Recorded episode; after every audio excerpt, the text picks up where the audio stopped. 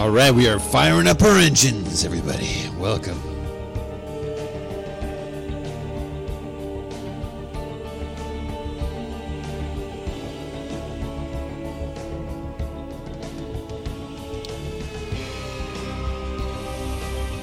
All right, doing some sound checks here. We're going live on everything, so just be patient with us. Michael Basham here. Hallelujah. We've got some very sophisticated equipment here. I've got to make sure that it sounds good. Okay, I think we made sure enough. Forget it. Let's just go live. Hallelujah. All right, here we go. Praise the Lord. We're live. Thank you for joining us. Praise the Lord. We are now live on YouTube, Spirit Force, Facebook, Michael Basham, Fringe Radio Network, Spirit Wars. We're live, we're live, we're live, we're live, we're live, we're live. Yes. Yes. I hope you're ready for some extra dimensional fun. Oh, yes, we forgot to activate the Twitch. Activate the Twitch studio.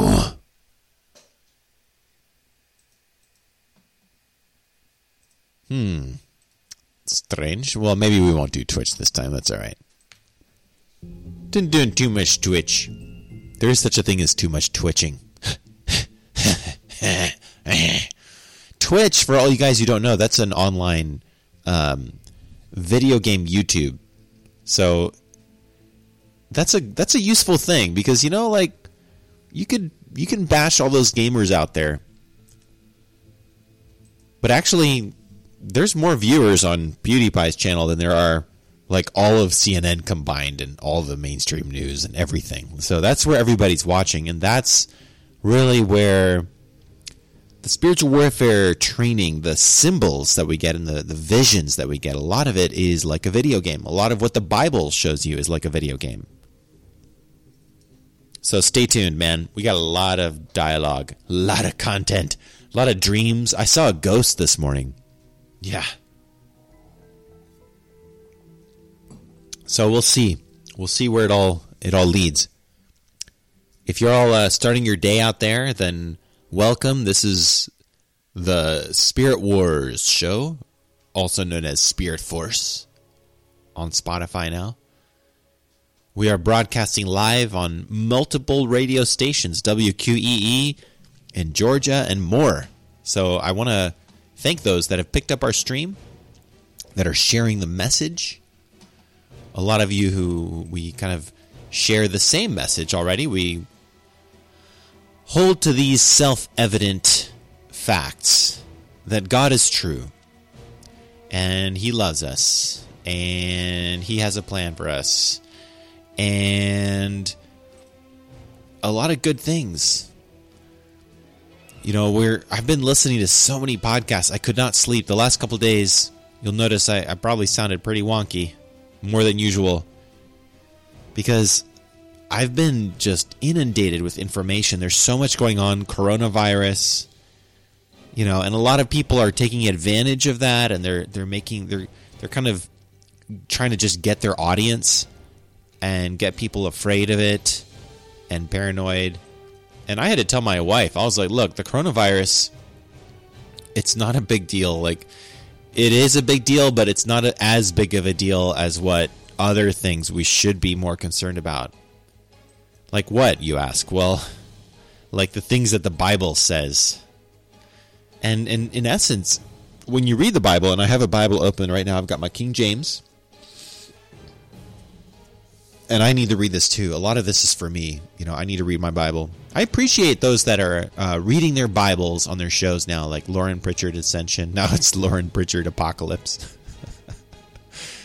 um, I appreciate that because it's it both it helps us the listeners to know that you, the kind of the feeder of us, the speaker, that you are also getting fed, and it helps us to know the Bible in essence. Like your feed isn't just about you talking whatever's on your mind. You know, to know that someone like Lauren is getting into the Word That is really exciting. That is really, really big. You know why? Because a lot of her audience aren't necessarily like Bible reading, Bible thumper Christian people. I'm talking about Laura Pritchard, we interviewed not too long ago, who uh, deals a lot with the Super Soldier program, and, and she's kind of finding her way in some ways with that.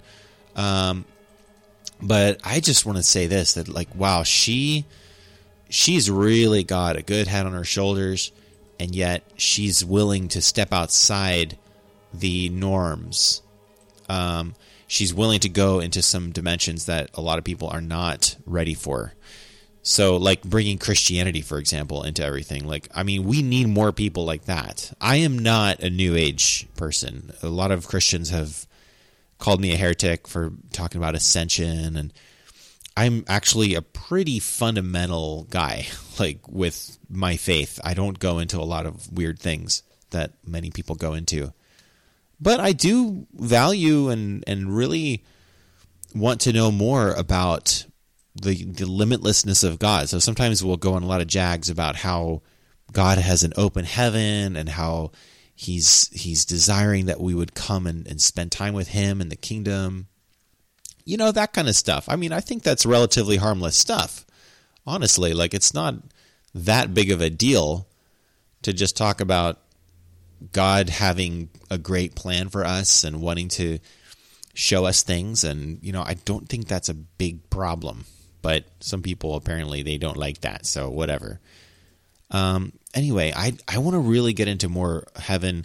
I want to talk more about what God is doing less about the what the enemy's doing. And what my point is yeah guess what? We have points today. That's today's theme. We we keep to points. The main theme is I want to boil things down to what encourages, what feeds the military of the spirit for the wars ahead so that you're not just left stranded like whatever the latest news is, oh my gosh, whatever the latest thing that Trump tweeted, oh my gosh.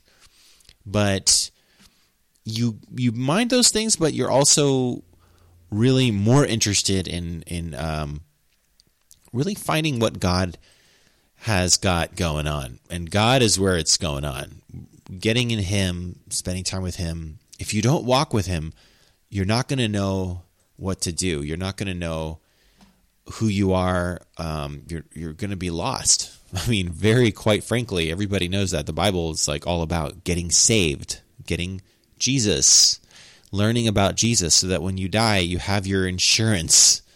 And hopefully, it's more than just insurance. Hopefully, it's you know you really have a relationship with your creator because it's not about just getting to heaven.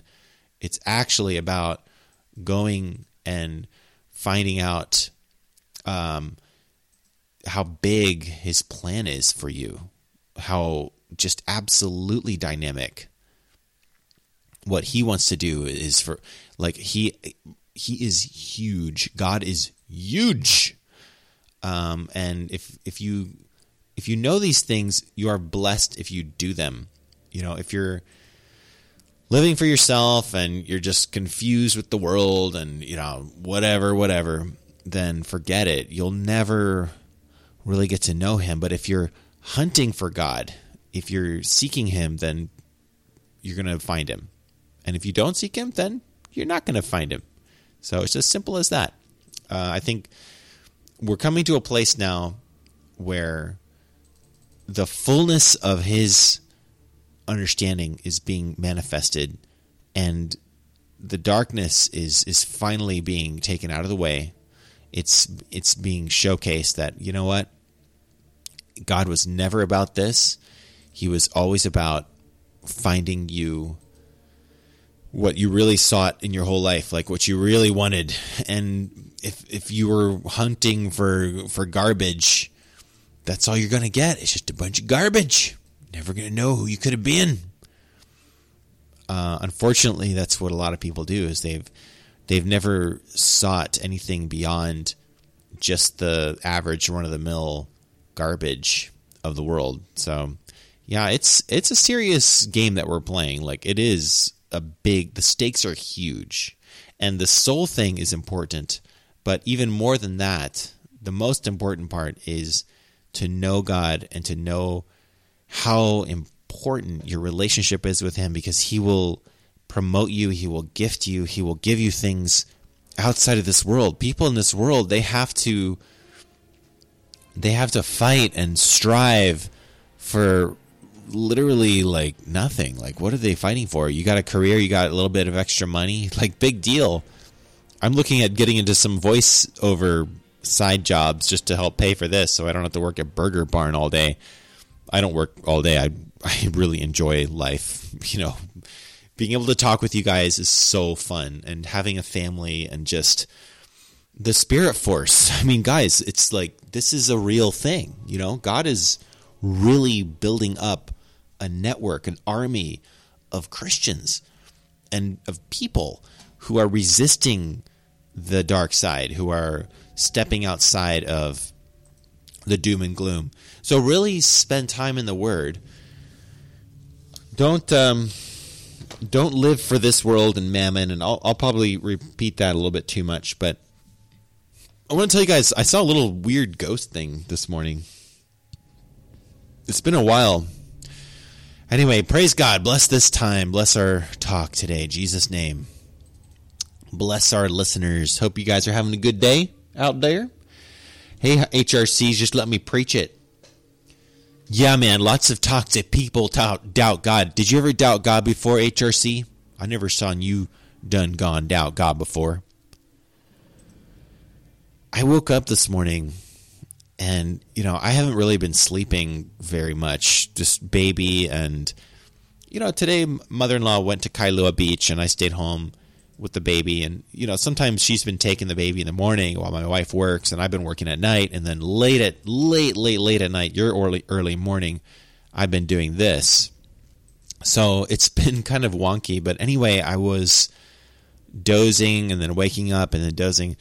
And I really felt kind of stretched in my spirit. I felt like I was kind of off. Like I, I just I was missing things big important things. I was not uh, fully operational, so to speak. I was not um, who I should have been, and I looked, and right beside the bed was this big, fat, glossy, crab-shaped spider walking across the shelf next to the bed, and it was so real. Like I was blinking and staring at it, and I knew I was seeing something in the spirit realm. So I kind of waited for it to fade away, which it surely did after a while. But it was right there. Like the lighting, the shadows, everything was like right there, just as the room looks. And I thought, man, what is this a sign of? Like, I guess I need to get, I need to get, you know, healed up. I need to get rested in the spirit, something. So I just, I took that as a sign to mean we need to get back on track with the Lord. I just I can't just be talking about him. Like I actually really do need him uh, to make it, to to survive, to to just not fall into the dark side because the dark side is all around us. The bug world, the the disgusting filth of just the world that hates God that we're surrounded by. You know, the whole world lies in darkness. The Bible says Jesus came to destroy the works of the devil.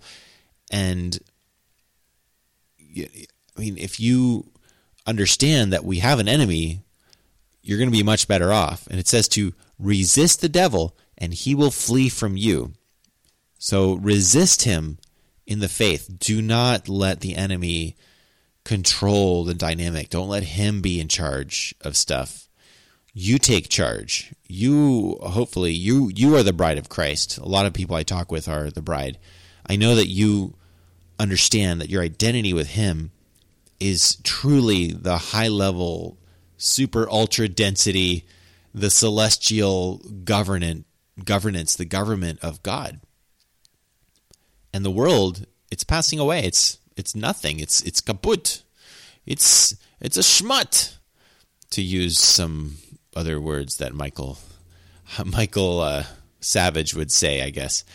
Like the world is passing away and the lust thereof, and the he that does the will of God exists forever. So find the will of God and do that. Do it with your whole heart, with your whole life. Give your whole strength to it.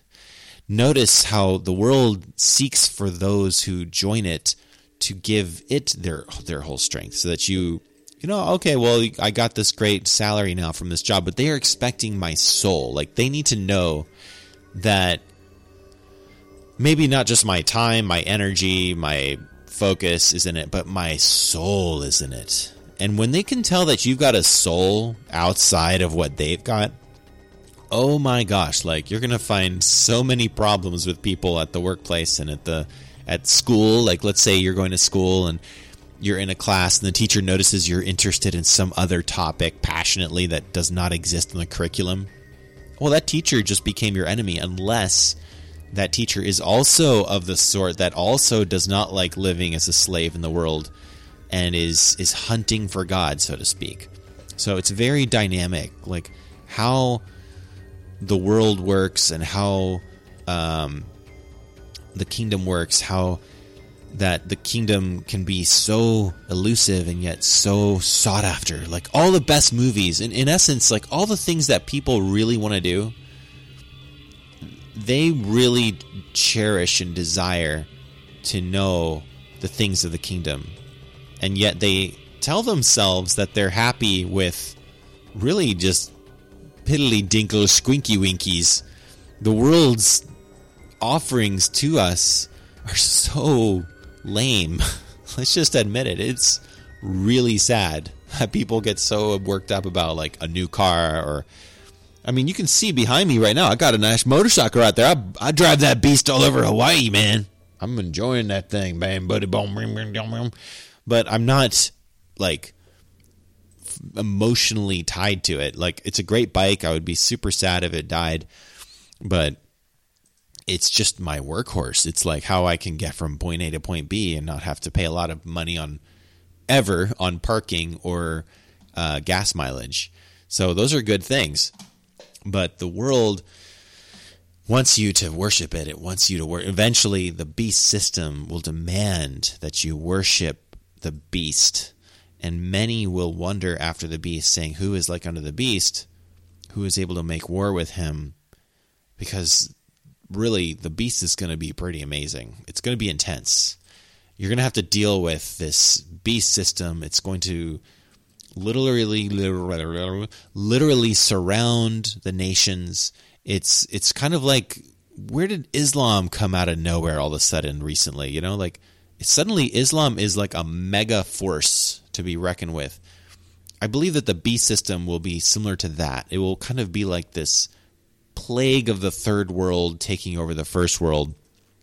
I know a lot of great people that were raised in Islam. They're uh, studying medicine. They're they're doctors. They're uh, geneticists, PhDs.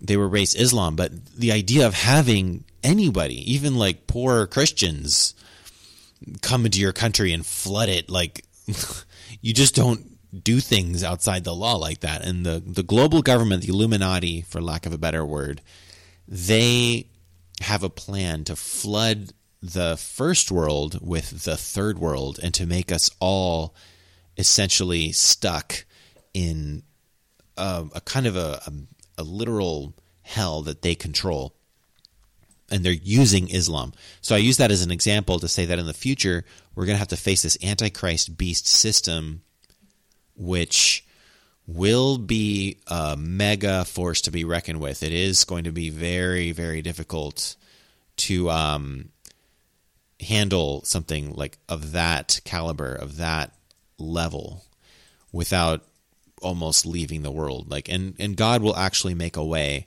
for us to leave the world because it will eventually it'll get so bad. I'm going to talk with, and I meant to today, to talk to my friend uh, Alex Adame about this that essentially the beast system what we're going to see is that uh, because of the the levels and the layers of how difficult that thing is the woman will be given the two wings of an eagle through which she will be able to escape for a time and a times and a half a time, three and a half years essentially. And without that, it would literally be no flesh would be left alive on earth. Like God is going to make a way for us to escape because it is going to be so incredibly hard. But I'm not here trying to fearmonger. I'm just saying that it is definitely going to be a battle. However, as you begin to see his plan for us, you don't have to fear. You just need to basically stay awake and aware and become aware of the level of danger that we are in and the extent of just the glory of what he has in store for us. He has a plan for us. He really does. And when you're faced up against this new world order thing, you can get afraid.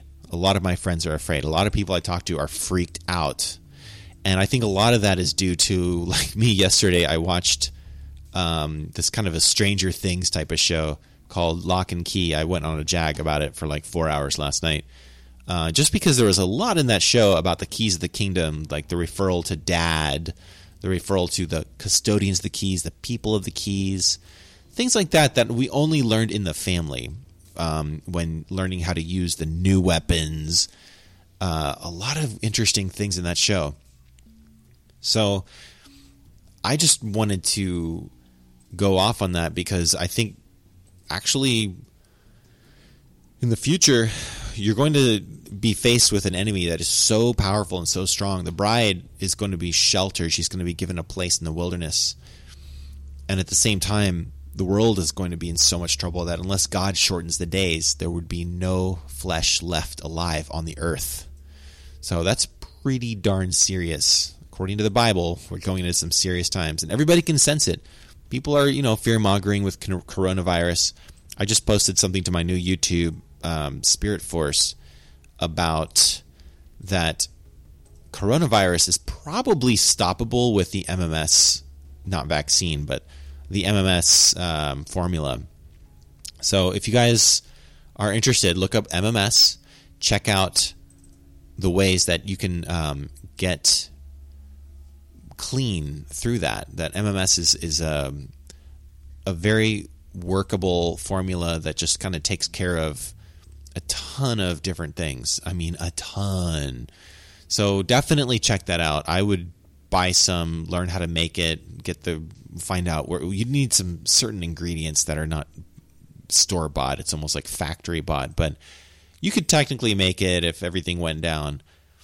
Um, it's just sodium chlorite. It's like something that has literally been used to disinfect for ages and also to ingest in small amounts it kills even fourth stage cancer, according to people that have used it. I mean, that's not easy to use. You know, you'd have to kind of really be a fighter with it and take a lot of it. But technically, I mean, if I had fourth stage cancer, I would be like just k- killing it with MMS as much as possible. Leave it at that. Um, so, anyway, what about what is God's plan for the future? And what is this spirit force that we talk about? And what is this why does Michael never seem to run out of stuff to talk about? No matter how late at night it is and no matter what else is going on he just doesn't seem to ever quit. And that's because I've been through a lot of different worlds. I've been through a lot of different mission fields a lot of different realms of ministries and this and that. And I've noticed that people who have a vision and they're consistent and they they really never stop fighting. And they like Alex Jones for example like they understand that the world is in a lot of trouble and that if you start to share the truth with people people wake up and pretty soon you've got a veritable army on your hands. And in the beginning you might find some people that are maybe a little bit unstable that they don't really maybe are, they're not really the ones that you would build an army through. They might be a little flaky. They might be drunk. They might be like totally high on pot a lot of the time or something like that. But they they will be your friends and your listeners. And then after that, eventually you start to meet some of the higher up heavy hitters and I've I have met those people and they provide a little bit more valid, validation to what you're talking about. I almost said ministry, but I don't really like the word ministry. I don't like kind of the way that people have abused that word. So I kind of just go with Spirit Force. it's just because it's just you guys and it's really a free open source thing. It's kind of like a lot of America. I would say it's primarily American just because I'm American and that's kind of how I talk English. I talk cowboy, I don't talk American. But like the the point is that in the spirit you don't really come to God as an American. You come to him hopefully as one of his children, as as a soul. And he's looking at your soul to see if you are faithful with what he's given you. In my case, he's given me so much that I don't really know what to do with it all. I don't have time to sit down and figure out like, okay, here's what we're going to do with whatever I got from the Lord. There's just too much. Like God just showers it on down and in a sense, you know, you just you kind of get overwhelmed, not jaded, but overwhelmed with the amount of God that he's got. He's just so um, incredibly, fabulously. Um, he's he's very generous with himself, with his kingdom, with his riches. It'd be like if you were friends with Tony Stark or Bruce Wayne or um, or the Trumps, and they just kind of gave you access to everything that they had, like whenever you wanted it. So that's kind of how it feels. Like he really does give you everything, and he doesn't hold back. Like he just doesn't seem to mind if if you take hold of the keys of the kingdom and everything that he's got and he just he's like hey you're my friend you're my family you're my bride even. What would i hold back from you? So that's where i want to i want to kind of grow this into more and more um, a unity or like a fellowship of the people who they really seek after god continuously. They're hungry for him maybe they've uh, also followed a lot of the same people that we've all followed that are hungry for God, that are just constantly seeking Him, waiting at His gates.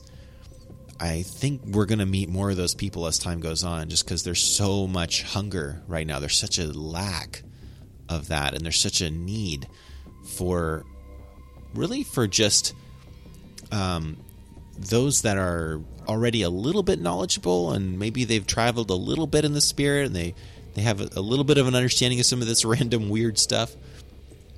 And they're willing to kind of donate some of that time out too. Like I think that's going to be so important. You'll see. Uh, the days are coming that all the old things are going to pass away and all the new things are going to arrive. And um, we just need to essentially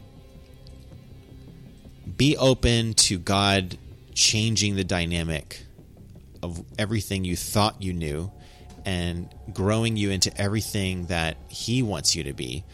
And don't be surprised if it's very different than what you kind of had in mind for yourself because He's got such a bigger vision. So, like for me, I wanted to go to Japan, I wanted to kind of do the Japanese thing, learn all there was to learn about Japanese culture, and you know, um, that was a great thing in a way, like to to just have a chance to learn Japanese, to go there and all that stuff. But at some point he adapted me into higher things. He was like, "Look, now I want you to um, be a full time missionary for me. I want you to grow in all the other things that I have for you, not just only being a missionary. Like, missionary is good don't get me wrong. But he was like, I've got a lot more, a lot more to do. so he showed me and he just, and then he sent me to China. And I, next thing I knew, I was learning Chinese and I was doing all these random jobs in China, just teaching people English. But really what I was teaching them mostly was, was about Jesus because I found that the Chinese are actually really hungry to know more about God. Nobody's teaching them this stuff. So I found out a lot to do there. A lot of a lot of work to be done, just teaching people about the Lord Jesus, and you know that was a great experience. Um, I would say that uh, I would go back, but I would be a little bit more prepared this time, maybe, hopefully, in um, just letting people know what really is going on and what we're really up against because it's it's so much worse than just coronavirus. Like people are freaked out about almost nothing and they don't understand what we're what kind of a mess we really are in. And it's it's more like we are faced with a problem so big and so ancient and so intimate in many ways with all of the um, all of the just the the fallen angels and the technologies of the the dark ones and these creatures from the abyss that we're going to have to to face they're going to be really really prevalent. In the future you're going to see the kind of stuff that only nightmares are made of. And it will be horrifying. But at the same time i think we're going to find that god has a plan all along and he doesn't let us be tempted by more than we are able. And um, and yeah, he's he's got a way out for us. Essentially, he knows what we're going through, and he knows exactly what we need. And what we need is to really to just follow him and and be connected with him. Don't let the enemy. Don't be overwhelmed with evil again, but but um, but destroy the well, overcome evil with good is in essence what he wants us to do. So in the in the future, we're going to see a lot more of the darkness arise. We're going to see a lot more of uh, just the horrors that you see in pretty much only in um, horror movies. Really, you're going to see that, but then at the same time, you're going to see such a, a coming together of his people, such a an incredible unity and, and a bond of love of his warriors. That is something i am so looking forward to and i'm already i've already tasted it and i want more of it. I'm like yes please gimme because i've been in those situations with people that were preparing for the apocalypse and i've been in these joyful parties like in a nuclear bomb shelter with just incredible fun people that that love each other, that love God and man, I just I don't know what to tell you except it's it is a glorious thing to be with God's people and to be searching for him and and going into to new realms with him like leaving behind all the garbage and the snot and all the the greed and all the despair, you know, all that stuff and um, and and finding like what he has for us. Oh my gosh, it's fun! Like those parties, dance parties in a sub level three underground uh, nuclear bomb shelter. Have you ever been in one of those? No. Well, I have. It's crazy, except it's uh, it's also a little bit sad because a lot of the people that I work with they um, they kind of gave up on on their destiny. So I was a little bit disappointed in that not giving up overall, but just you know not not expecting a whole lot else to to come down the pike there. Just because once you've tasted God and then you go back to the world and you turn your back on Him, it is hard to come back. It is not easy. Like most people, they just kind of turn their back on God, and, and God can't stand a backslider. He just is like sick to his stomach. It's really true. I mean, aren't you like when you meet someone and you go into business with them and you have all these plans, you want to do all this stuff, and then they turn their back on you and everything that you want to do? Isn't that just like, ugh? So, yeah, anyway, I don't want to sound too negative here. I think there's always a lot of happy things to talk about, good, happy stuffs. But, um, but we are in a war and there is that side of things, which is sadly um, we have to deal with people who defect and people who just don't want to have anything to do with God anymore. We have to deal with that.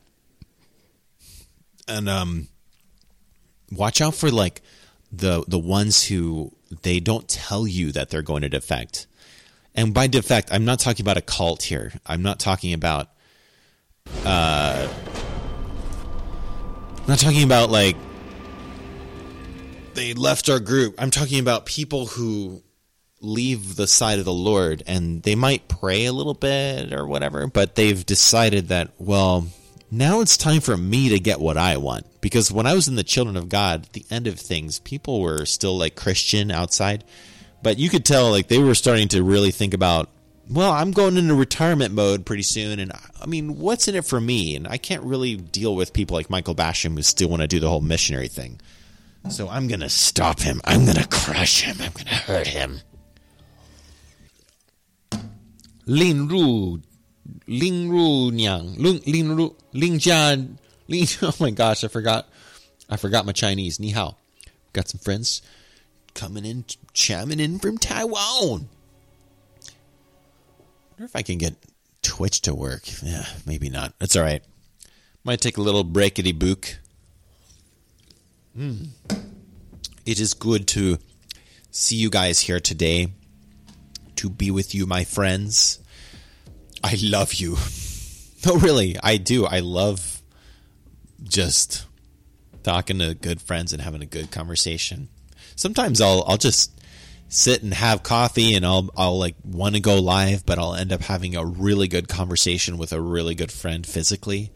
And like three hours will go by and we're just exploring like all the possibilities of the spirit realm. And they're like, Weren't you gonna go live? And I was like, Yeah, well this is more important right now. Like this is face to face. This is really special. You know? Oh, you don't know. Oh well you should know. Because honestly, that's what God has waiting for you is lots and lots and lots of goodness, lots of friendships.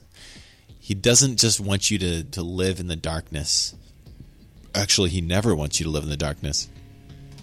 He really wants you to know the fullness of joy, the fullness of him. But once you taste him, don't you dare go back because God is kind of a rough cowboy sometimes. You don't you don't cross him. you don't do the thing that ruins everything, that ruins the relationship. You just don't do that because he's given you everything. I mean, if he was just one of those benevolent gods that was just like, whatever, that would be a little different maybe. But the fact that he's given you so much, so much, like he, he has so much more coming too. He's, about to bless you with, I mean, if he would give you his own son, how much more would he have to give you? Imagine. So think about that. Um, he's going to come back. Jesus is going to return, and he's going to give us everything that um, we've ever desired, really. But he's also going to make it so that we kind of have to work for it a little bit um, when it comes to that salvation is a free gift, but eternal life entails a lot of job opportunities. So he's not like some worldly boss that is standing over you with a stick, just trying to cut you down any chance he gets because he's insecure and Jesus is worried that you're going to take his place someday. It's a family business. If you've ever worked in a family business, it's a a really intimate, good hearth and fun and unity and and but also freedom. If you've ever been in a good family, some people haven't, so I have to say that. So if you've ever been in a good family, like my family's a good family. Like we might be artists and we might be a little disorganized and some people can't take that. But if you've ever been in a good family, you have freedom. You have almost like privacy too. Like your family, everybody's got their own project going on. They're they're doing their own thing happily, and they're happy if you're doing your own thing too. Nobody's trying to control anybody all the time. But if you can collaborate, like I have all these siblings that are super super talented in so many different levels. If you can collaborate, the joy just never ends. It's like, yeah, all right. So you know about this? Cool. Let's do this together. And um and that is super cool. I just love sitting down and, and talking to my sister Emily about like how can we work on this art project together? Like Emily, you are a good artist. I like you. You are smart. By the way, Emily, the actress in the new Locke and Key series on Netflix, looks exactly like Emily, my sister, who shares the same birthday with me. So she has a YouTube thing that's slowly starting, but you know, give her some time. She's um, incredibly talented, so it'll take her some time to kind of find her place and her way. And we do things in a way that we're not like sitting there editing all the time, and it's more like I enjoy myself so much doing this. But I wouldn't enjoy this if I had to sit there and edit for like ten hours every day. So every once in a while, I'll put on an edited video. It's it's fun. Should find all those edited videos and make a portfolio someday. But in any case, again, it's just fun to be with you. Like, and I think that's really what I can offer is is friendship, is fellowship, is um, a voice to listen to and hopefully to respond to. That you know we'll hear from you someday, and that you maybe have something that you want to say too. That's always fun. That's always nice. Um, and and look, I've been through stuff. You know, I've been in the real world. I I left that hearth of the family group, my my flesh and blood family, to go and actually join a veritable Christian cult in many ways, literally.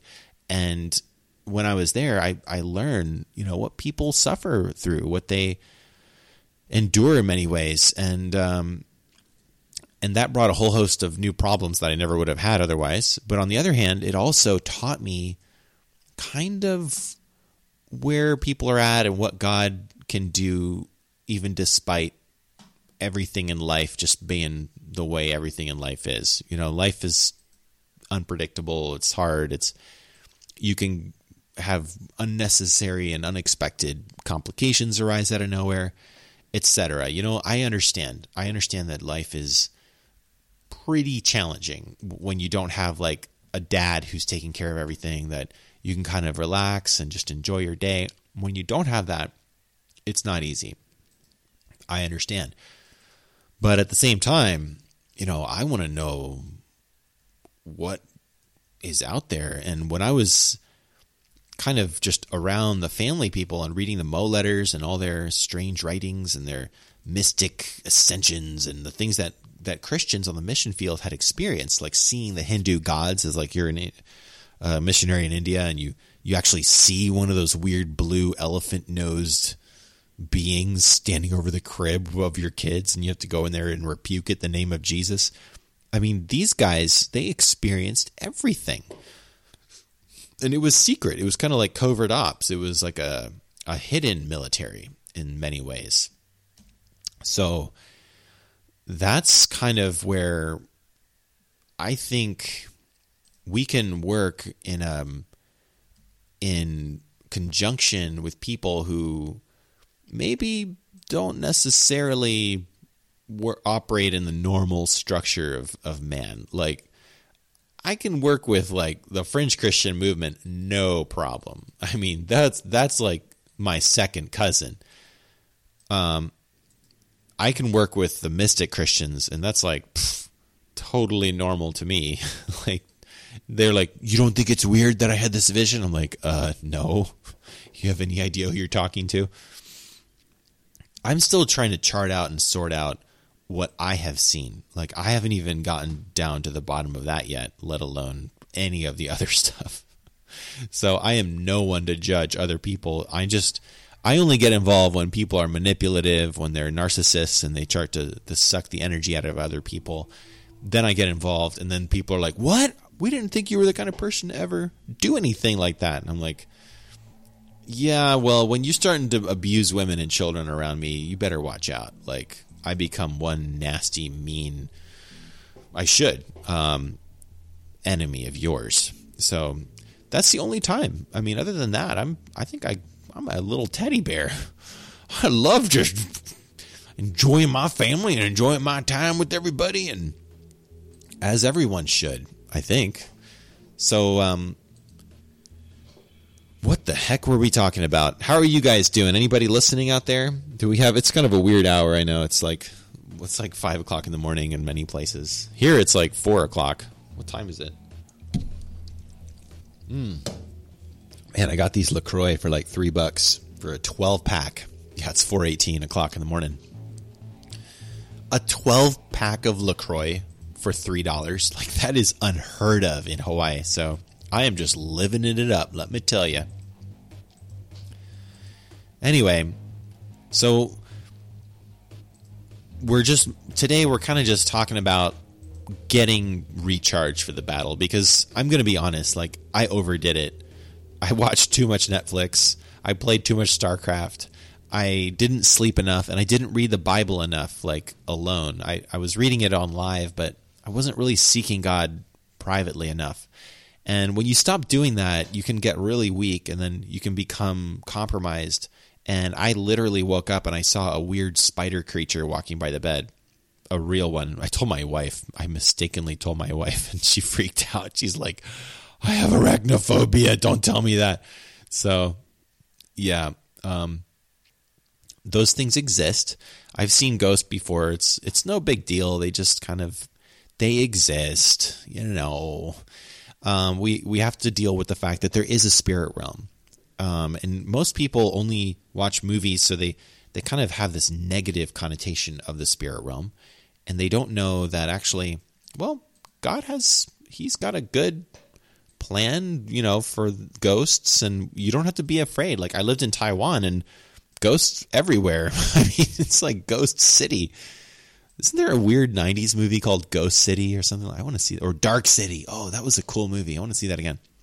Um so you live in Asia land, you've seen Ghost City, Dark City. That's that's pretty much what exists out there. Um, but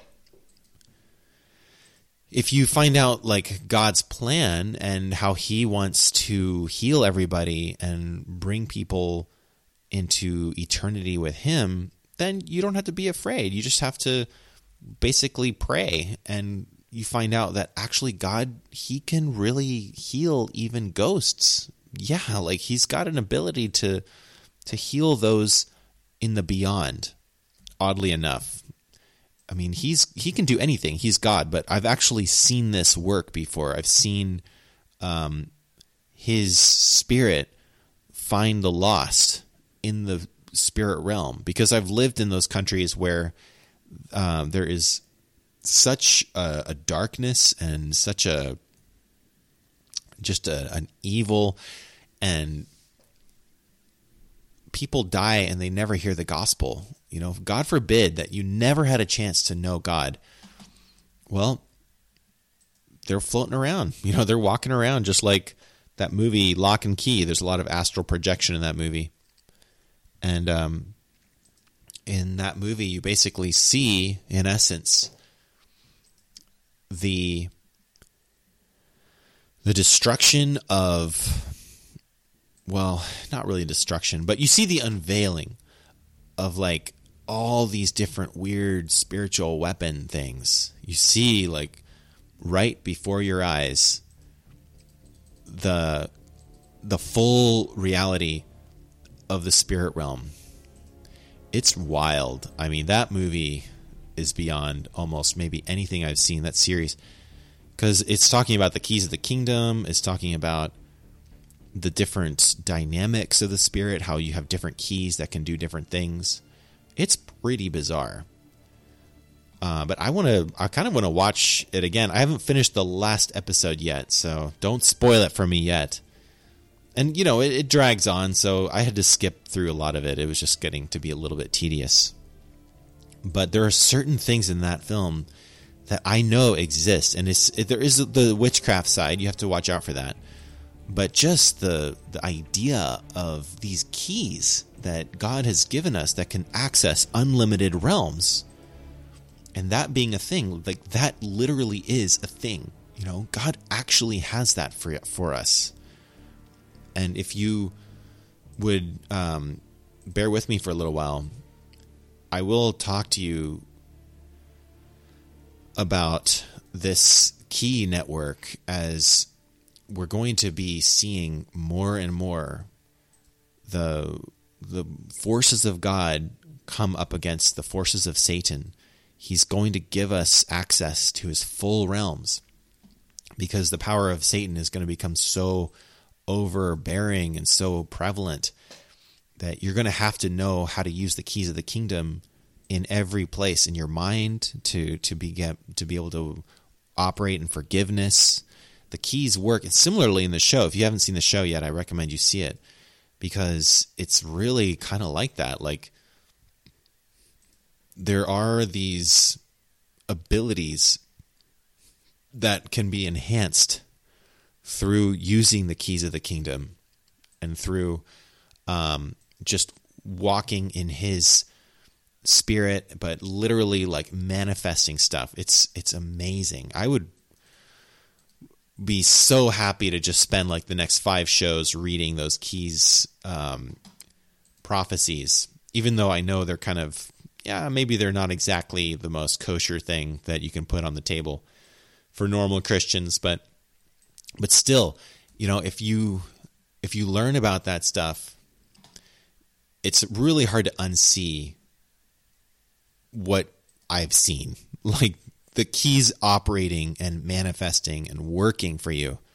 Whoa, like that if you find out that it's real and that he's he's got that for us, like there's no limit to what he can do.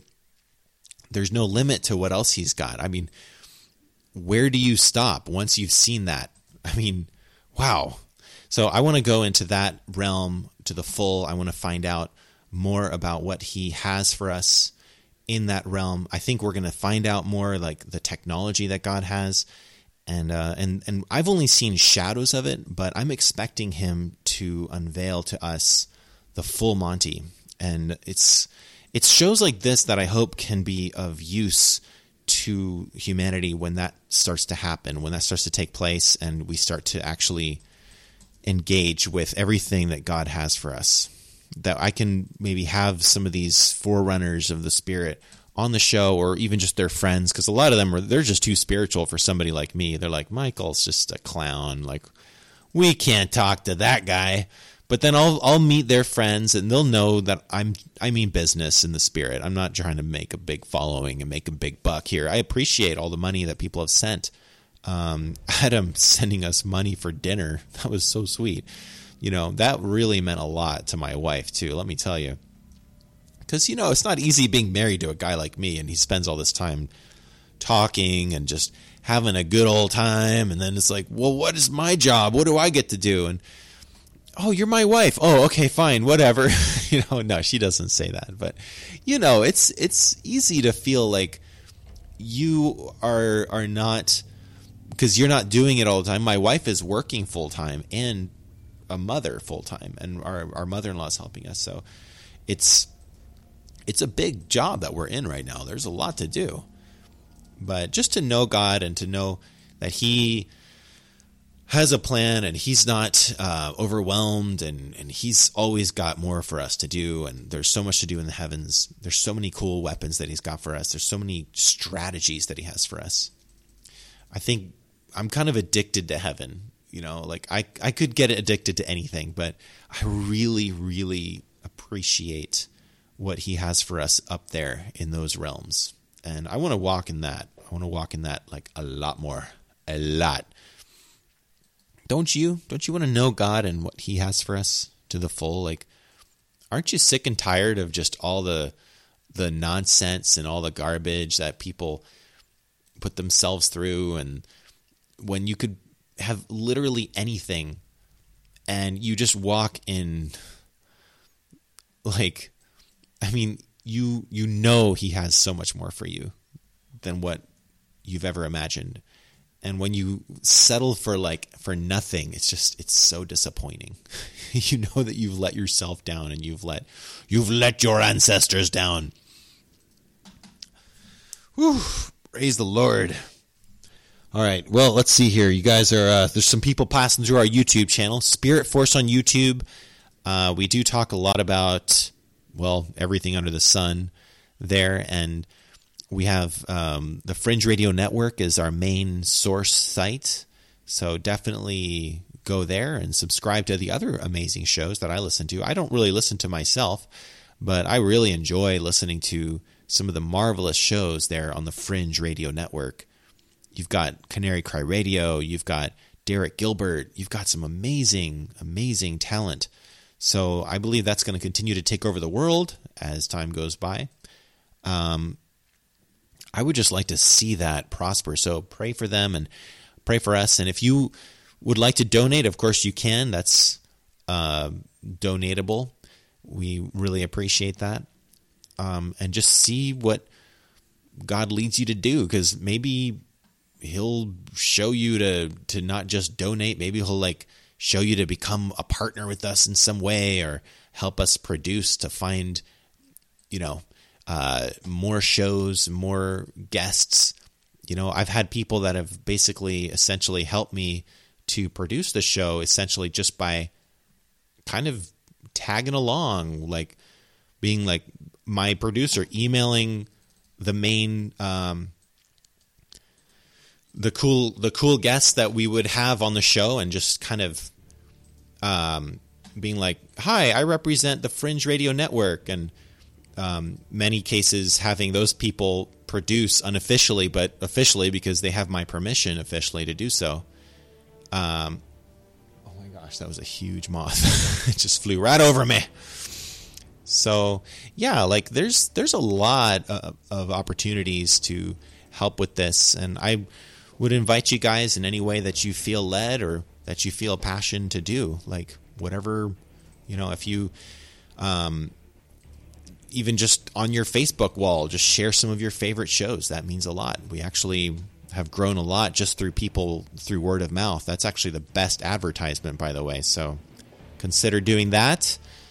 And um, any ideas you have for future shows too. Like, I hope that we continue to just expand in all directions and eventually get involved with government and more art, more talent around the world. Um, there's just no limit to what God can do with this. I think He's going to really expand us a lot. As long as we mean business with Him, I think He's gonna He's gonna do the rest. So stay tuned. Um, what else? I don't really have announcements on the show. I mean, I should get commercials. If hey, if you guys have anything you want to advertise, I would be super happy to uh, broadcast your product or your channel, or if you have like a new YouTube channel or a Patreon or some content that you want to do, I would be super happy to to promote that. Um, a lot of what we do is just promoting other people, so I get a blessing out of it. So definitely consider that. Hallelujah. Alrighty, so what else is on the on the menu today? You guys got anything on your hearts that you want to talk about? To strengthen the spirit forces, to never give up, to never surrender. There's a lot to, to talk about, but there's also a lot of ground to cover. There's a lot of um, enemies to destroy and warriors to assemble so much of what we do is just assembling the warriors, it's just finding those that are hungry for more of God. So, I mean, if if you have a relationship with God, that's awesome. You know, keep it up. If you don't, don't forget to seek the Lord with your whole heart and to ask him into your heart if you don't have him in your heart already.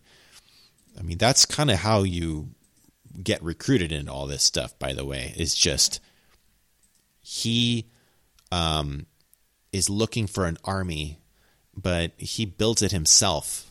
As long as as long as there are people willing to share the good news of the gospel, his army will grow. But it won't grow if, if you don't tell people. So if you already have the Lord, then tell more people about Jesus. You know, tell them about his goodness and tell them that they can get to know Jesus too that's a huge part. God will not show up in people's dreams usually. I mean, if they're Muslims, sometimes yes, but I mean, why is he so nice to Muslims?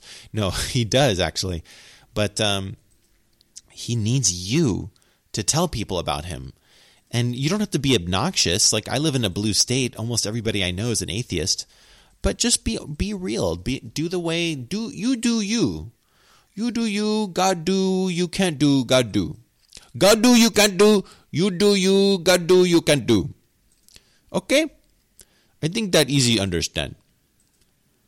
um, if you know these things, you're blessed if you do them. Like it's one thing to sit here and talk about this. I need to actually do it too. I need to not just be a big talker.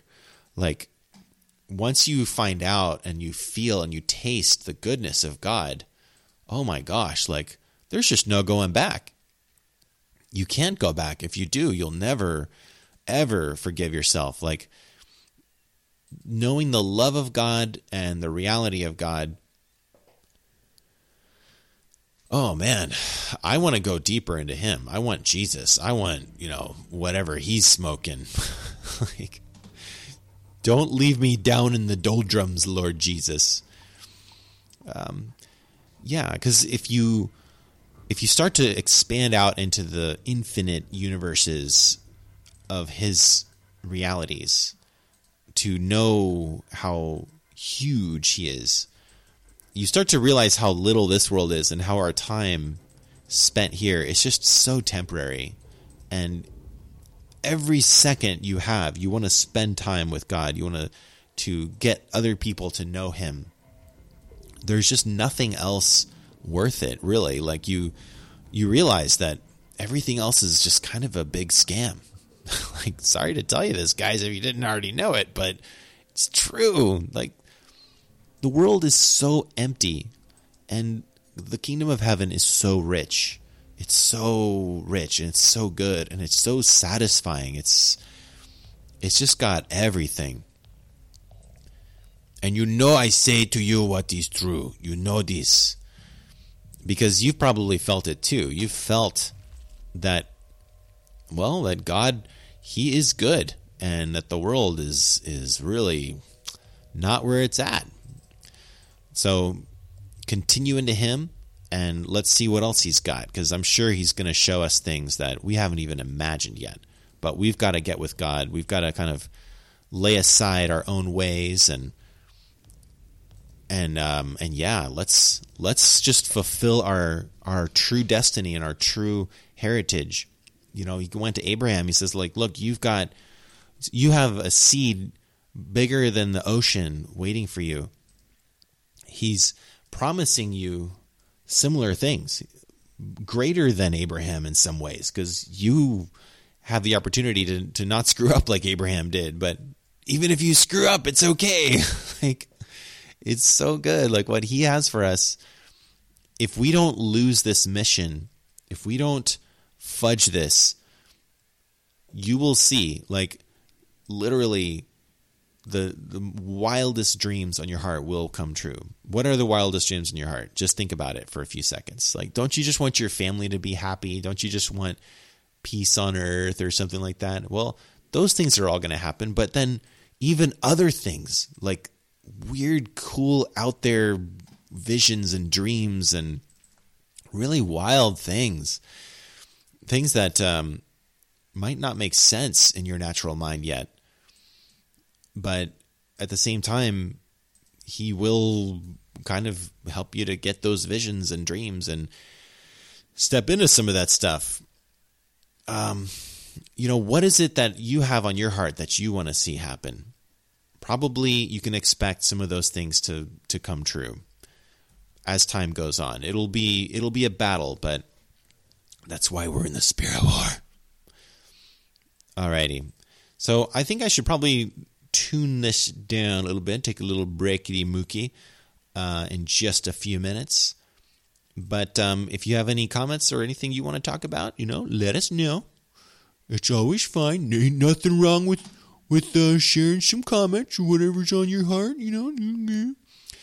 Um, and uh, we're gonna see, you know, where God takes us today. There's a lot going on with MMS. I just uh, wanted to share some things about that. The MMS situation. Um, you know, that is a huge key just to know that there is already basically essentially there's a cure for cancer that has been hidden by the pharmaceutical companies. Um, there's the spirit realm side of things too. There's there's always a lot to talk about in that department that um, I can never I can never get to the end of that because there's just so much to talk about when it comes to the spirit realm. I could go on forever just about some of the weirdest things that I've seen and that um, that are waiting for us. You know, like if if you start to find out that that realm is real, it's really hard to go back. It's like you just you get addicted, and um, people are talking to Enoch. They're having not just the fringe experience with the Book of Enoch, where you find out that the Bible talks about this other book called the Book of Enoch, and it's freaking awesome, and it explains so much about the angels and aliens and there's people like Michael Heiser that have been writing all these books. That he he was just on Coast to Coast AM. Great job, Michael Heiser. But there's also people that actually engage with Enoch that um, had some pretty remarkable experiences with him, which I wouldn't discount. Like I would actually give some credence to that and and at least be aware of it, even if you don't maybe like that kind of thing. Which I'm sure Michael Heiser's crowd doesn't really like the Christian mystic crowd very much, but um, I've talked to some of these people off air, and they're actually interested in what Ian Clayton is talking about. So that at least I thought that was a plus. That was cool to know. Um, but yeah, so where else is God taking us? Like, what is the next big thing that He wants to show us, and how can we fulfill the law of, of Christ? In it's in loving each other first of all. So that can be a big time consuming thing. Just loving each other, man. Just just love people. Just don't don't hate them. Just love them. Um, so that should that's like a, a lot of your, a chunk of your life right there.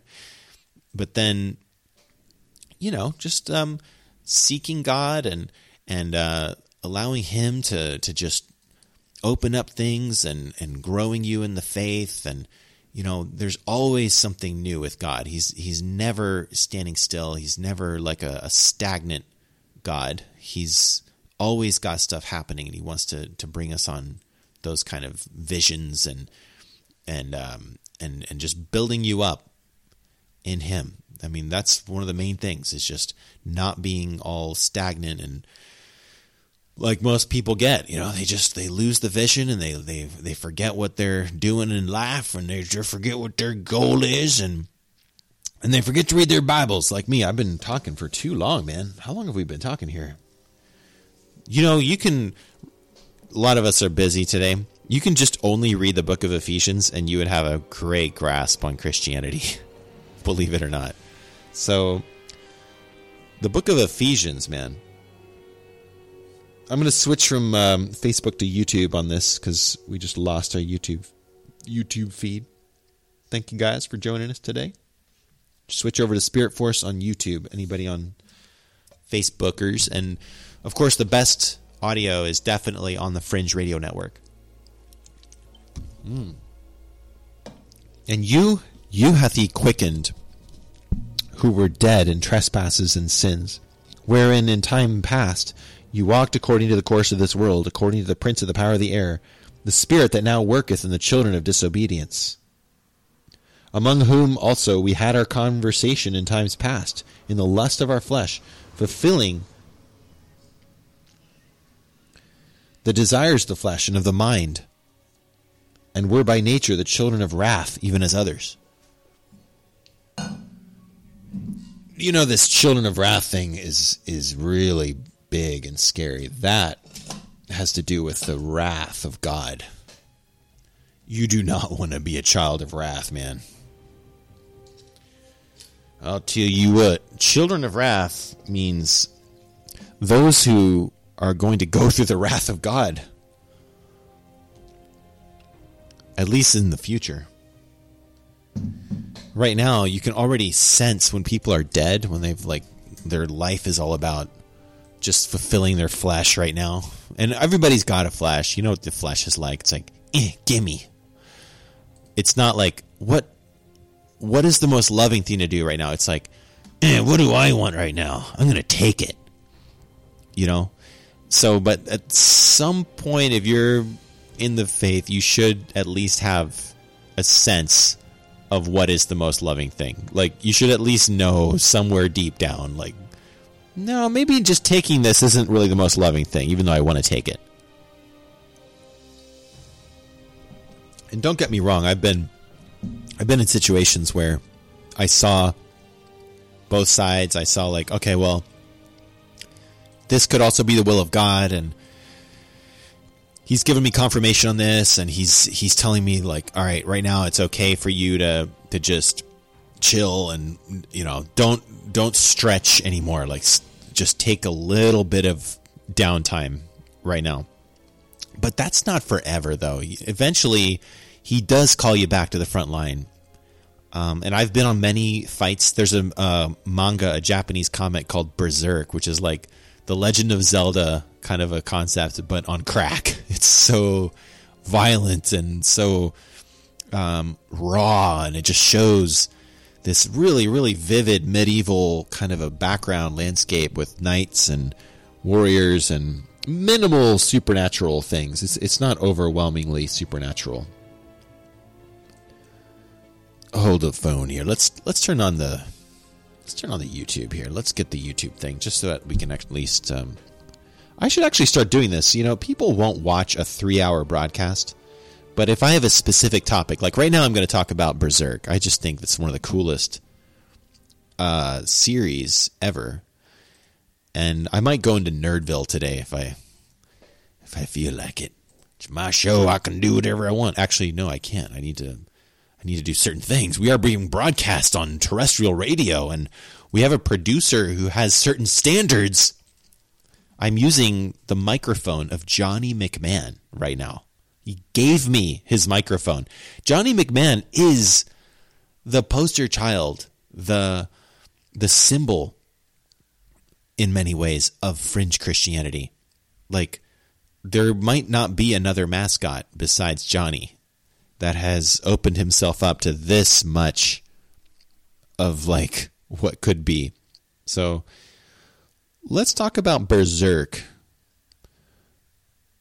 Christian um, Christianity and Berserk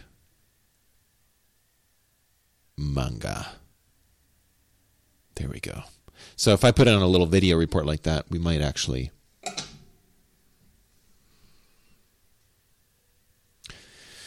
Guts. Guts Casca. I think a lot of you guys probably aren't into Japanese anime. I'm just getting the idea. Like, I feel like a lot of our listeners, they don't really watch Japanese manga or anime or even know what I'm talking about. So I'm going to have to describe it from square one. But then I think there will also be people listening eventually who might find this who might be like, hey, I know what that is. And I hope that I can talk to those people too, because I've followed this series since 2003 when I found it in Tokyo. A friend of mine made some really nice little Japanese friends, great people, but they were their stature was short, and they were like, "Oh, you like manga? Okay, well, you can watch this one, but it is grotesque." I was like, "What? It is grotesque." what do you mean grot? Oh, grotesque. I was like, okay, well, no big deal. I can I can handle that. And so then I found out how grotesque it really was. It's really grotesque. There's some major violence in in the show Berserk, but still, I would recommend it because it it's probably the most raw vision, um, the visuals of the spirit realm unleashed that I have ever seen, and although it paints a picture of religion in like kind of a not so friendly way, like as in, yeah, in in a sense, their vision of God is is pretty dark. It's pretty evil. I would say that just from a spiritual warfare standpoint, that um, just seeing vividly, seeing like all of this stuff unleashed, all these demons and these warriors and, and really the, the angels and just everything just right in front of your face. I think that was profound. And I think that that is something that I would like to kind of extract a little bit as a, as a warrior myself, as somebody who in Tokyo in that Jesuit university encountered lots of demons. And I do see into the spirit sometimes. I actually saw in between waking and sleeping this morning, I saw uh, like a spiritual entity go right by my face this morning. It was not a good thing. So, I mean, you need to pray, pray against that stuff. Don't let the enemy um, freak you out too. Because really, where you see ghosts and demons and all that, that is a lower vibration. That is a lower uh, realm of where just the enemy is is trying to take over and, and cause you to fear. And, and the the manga Berserk is mostly the dark side. I mean, big surprise there, you know, like almost all art about the spirit realm is dark. Any movie where there's angels and demons, the demons are all really cool and powerful, and the angels are kind of neutered and helpless against the forces of evil. We all know that. The point is, though, if you've started to walk in the spirit, you've probably noticed that you're probably a little bit like Guts. You've got a huge sword of the spirit. You have abilities to just face incredible odds, incredible archdemons. Just like in the in the story, the main character, he's on all these missions and he's facing these uh, fallen enemies, these um, dark lords who they are are really like the the fallen angels like they're the ones and of course the manga twists everything upside down they're called apostles but in essence they're just the demonic and um as as I go into this realm of berserk, it, it really paints again like a Renaissance or medieval plus Renaissance. kind of jumps around. It's a fantasy world picture, um, which then you notice like slowly the spirit realm starts to be unveiled. And as the spirit realm is unveiled, you find out that the people in that world, a lot of them don't even believe that that it exists. So they're kind of all freaked out and surprised too, which is interesting. And the story revolves around our main hero who basically he is assailed and fought by all kinds of demonic entities like day and night. So like sometimes he'll just be out there swinging his sword, which is this huge, huge, huge sword until the dawn. Just nonstop, like fighting darkness from morning till night. And we've all had those dark nights of the soul, I think. A lot of us. If you haven't, then check yourself to see if you're in the faith because you should be having those. That's like one thing that happens every once in a while where Satan just is unleashed and he's like, I'm going to get you, and you got to fight him. You got to like stand your ground and you got to show him who's boss, you know? But anyway, all rambling aside, I think that as we go further and deeper into this stuff, that we're going to find that a lot of things aren't just fiction, but they're actually a vision of the reality of what we're dealing with in the world. That there are actual spiritual warfare situations that we're we're really up against a dark force that seeks to destroy you, that hates you, that um, really does not have the interests of humanity in its heart, but but is just really like so perverted and nasty. And the demons in berserk they're like they're so demonic. I mean that sounds like a redundant phrase but you've just never seen a vision of the demonic that is so vivid before. You haven't. I haven't. Um, and just how they delight in their wickedness. Like it's really really out of control. Like it's it's a vivid thing to see. And when you're a christian and when you're seeking for god you start to kind of a part of you that is that belongs to God feels cringy at something that is just so overly demonic and nasty and perverted. Like there's a balance. Like God isn't like freaked out if somebody says a bad word or occasionally does a worldly thing, but when you're like given over into evil, like the the Holy Spirit is grieved by that. Mostly by religious pride too. I might add. Hey, Aaron, good to see you, brother. So I don't know if you guys know about this story, Berserk, but look, there's this manga called Berserk that is so vivid, gives you an insight into what it really looks like when, and it's it's cool. Again, I was gonna say, the people in the world that is painted so vividly by Kenshiro, Ken, Kenjiro Miura. Anyway, Miura-san. Kenshiro.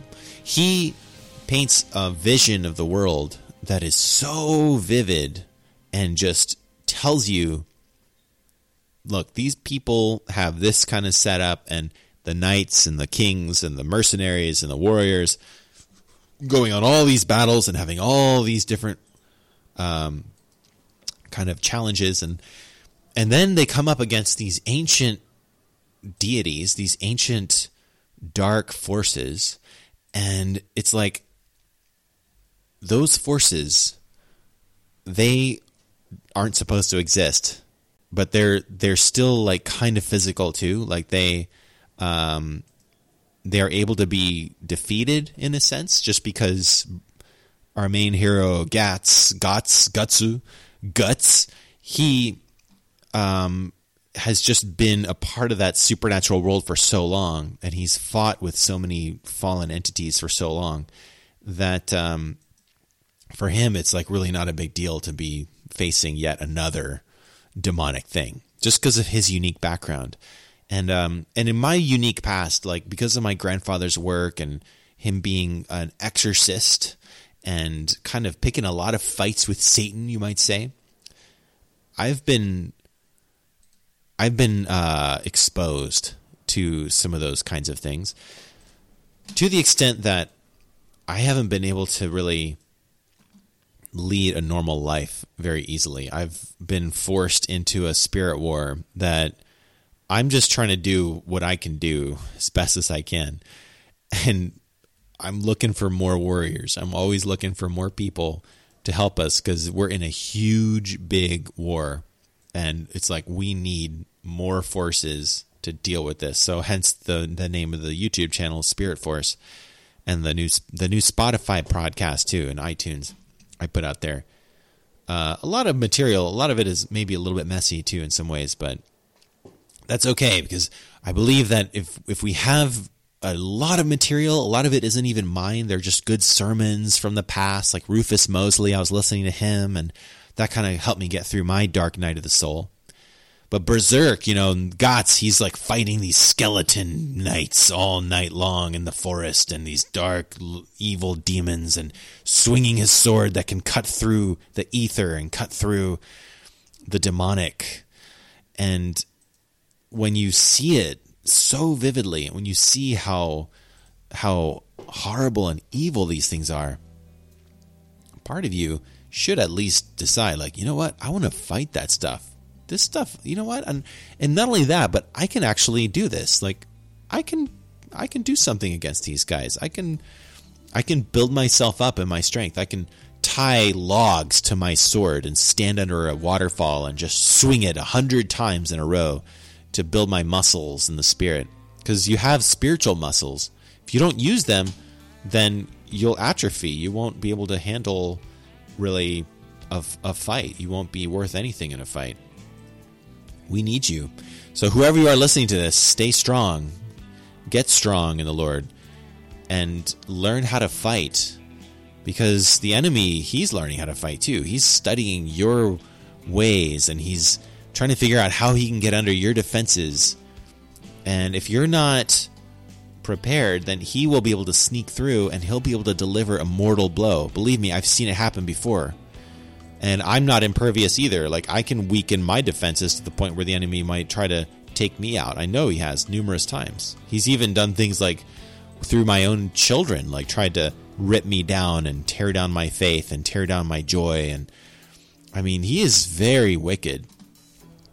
Of course, the enemy is demon. He's like the king of demons. But don't give the enemy too much credit. Like, I mean, honestly, like Berserk is a cool uh, series to watch, but it doesn't really show you how smarmy Satan is at the same time. like, in essence, like look at the Democrats right now. Look how much of a failure they are, and think about them when you think about how we're facing these enemies, but like they're like Looney Tunes bad guys. Like they fail over and over and over again, and it's there's just they're nothing to really write home about. you know, nothing to really fear naturally. But supernaturally, we are up against, if you are a Christian, you are facing, what is that one demon dragon lord with like one horn? Or at least he, he has one of his horns chopped off, so he has one horn. That means something, by the way.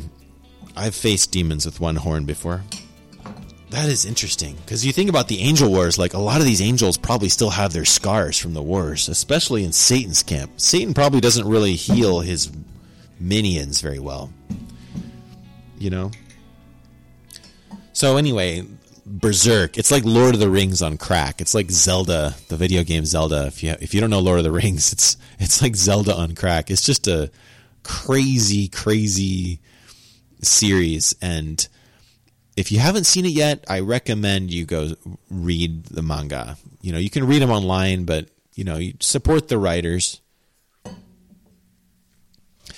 Um, but yeah, like those books, I think more than anything, really helped to define in many ways what I was going through in Asia land with like a million demons and all these ancient spirit warriors and whatnot.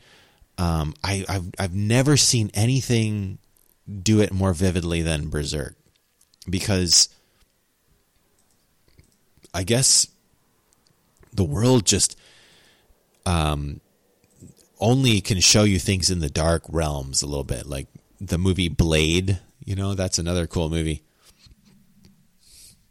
Um, movies that show you the warfare between the good and the evil but of course the evil always seems to be so much more powerful.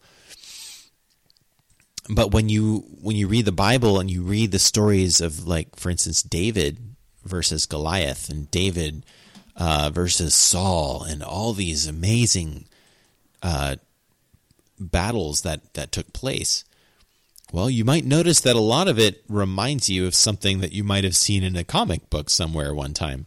That's there's a good reason for that believe it or not. Those comics and the the artists do such a good job researching and just trying to um, really make it accurate, like literally just copying the original armor from old history books and museums and making it very very vivid as as like a medieval kind of um a picture of a fantasy world, but, but there's so much reality rooted into it. This is kind of a Japanese thing too, that the Japanese really do a good job with. Berserk is one example, but you could read like Murakami Haruki's novels too. Again, those aren't really the most kosher things to read either, but giving you such a non-Christian reading list today. But in essence, you see these things and you really start to notice a kind of a common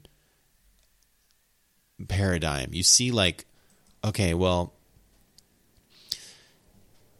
paint a really vivid detail, like details up the wazoo picture of reality, and then suddenly introduce a supernatural alternative world with these ancient beings and these really horrible, hard to beat demonic things. And then and then watch them go to battle. Like watch the spirit realm go up against the physical realm. That is a very japanese trait. That's something that you do see in zelda and you see in like a lot of their old religions is like that there's a parallel universe that exists right up underneath and alongside our world. And now just now finally science is finally beginning to tell you about this stuff but back in the old days you know, they didn't used to tell you all that stuff. They used to just say, well, you just go to school, you get a job, and you get you don't bing bing bong bong bombs. So I'm not telling you to do that. I'm telling you, you got to get involved with the Spirit Wars, like Tony Floyd and Aaron V. Cox, and anybody else listening right now that maybe is aware of some of these things. Blessed are you if you do them. Don't just talk about them. So we read a little bit about Ephesians here. Through Jesus, through him, we both have access by one Spirit unto the Father. You are no more strangers and foreigners, but fellow citizens with the saints and of the household of God. So God has made you part of his household. He's basically set up a family for you to come and finally call home. Isn't that nice? Isn't it nice to be able to have a place to call home? Well, you have one now. And it's all thanks to, to his work on the cross. And if you receive Jesus on the basis of what he accomplished there, and um, if you don't reject him and, and don't um, leave off his marvelous work as something to be like, oh, that's a religious thing, but you actually do seek him and follow him and worship him, well, he will make you to be a fellow hire, to be a son, to be uh, a, a one who has an inheritance in the kingdom of God. It's a very simple thing, actually, but it's something that the world cannot. And the world cannot endure this because it it doesn't fit into their paradigm. It's not a part of what they have going on. So the world, in all of its wisdom, did not know God. It didn't know Him. It, it couldn't know Him. It couldn't be a part of Him. It never will. It will always be something that God is just a foreign entity to. And um, there's a good reason for that. In fact, the world, in all of its wisdom, didn't know God. God doesn't know the world, and God can fully judge the world for rejecting and um, and just not allowing God as a part of its. Uh, um, you know, the world is basically judging itself by leaving God behind. That's what I want to say. And if if you know that, then it's it's easier to leave the world behind too.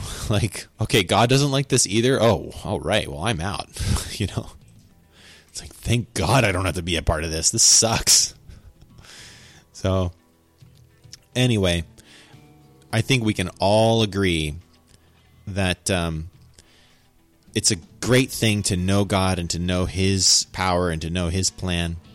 And then it's also a great thing to know that, man, we don't have to follow the world and all of its stupid things. Like I just I felt such a freedom once I knew that to just be able to like leave it behind and never go back. Like literally just be like, "Okay, we're done." You know, you're you're my ex-girlfriend now, world. I don't need you anymore. Like that really set me free. But it also started my journey of like struggler, you know, as far as Berserk is concerned too because you know suddenly that you are an enemy of the world. Like, you know that the world is not your friend and you're not its friend and you're never going to be friends. So it's to it's to continue to hate you and fight you. Well, you're to always have to hate it and fight it too. And that's fine. I'm okay with that. Um, it's as long as the world knows that we're not friends, fine with me. you know, we're gonna we this is war essentially. Like the world is is so like it desires and it demands worship. It demands that you become enslaved to it. And we have that understanding. The Illuminati, Satan, God, we have that understanding of that we're against each other. And I'm fine with that. And the world is probably fine with that too. And the more time goes on, the less the world has. Because guess which one wins in the end? Guess who is actually going to um, maintain the line when everything else falls to pot? It is God's kingdom that will will last. And there's the prophecy in Daniel 2 where there's basically there's two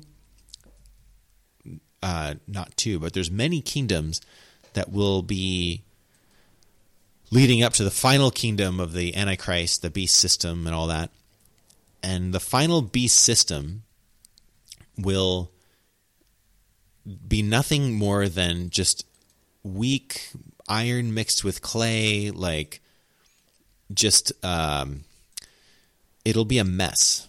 You know, like the beast system at the end will reveal how empty Satan's real power is because all it takes is just one giant stone from heaven to destroy everything and to bring God's kingdom to earth. It's going to be an amazing time.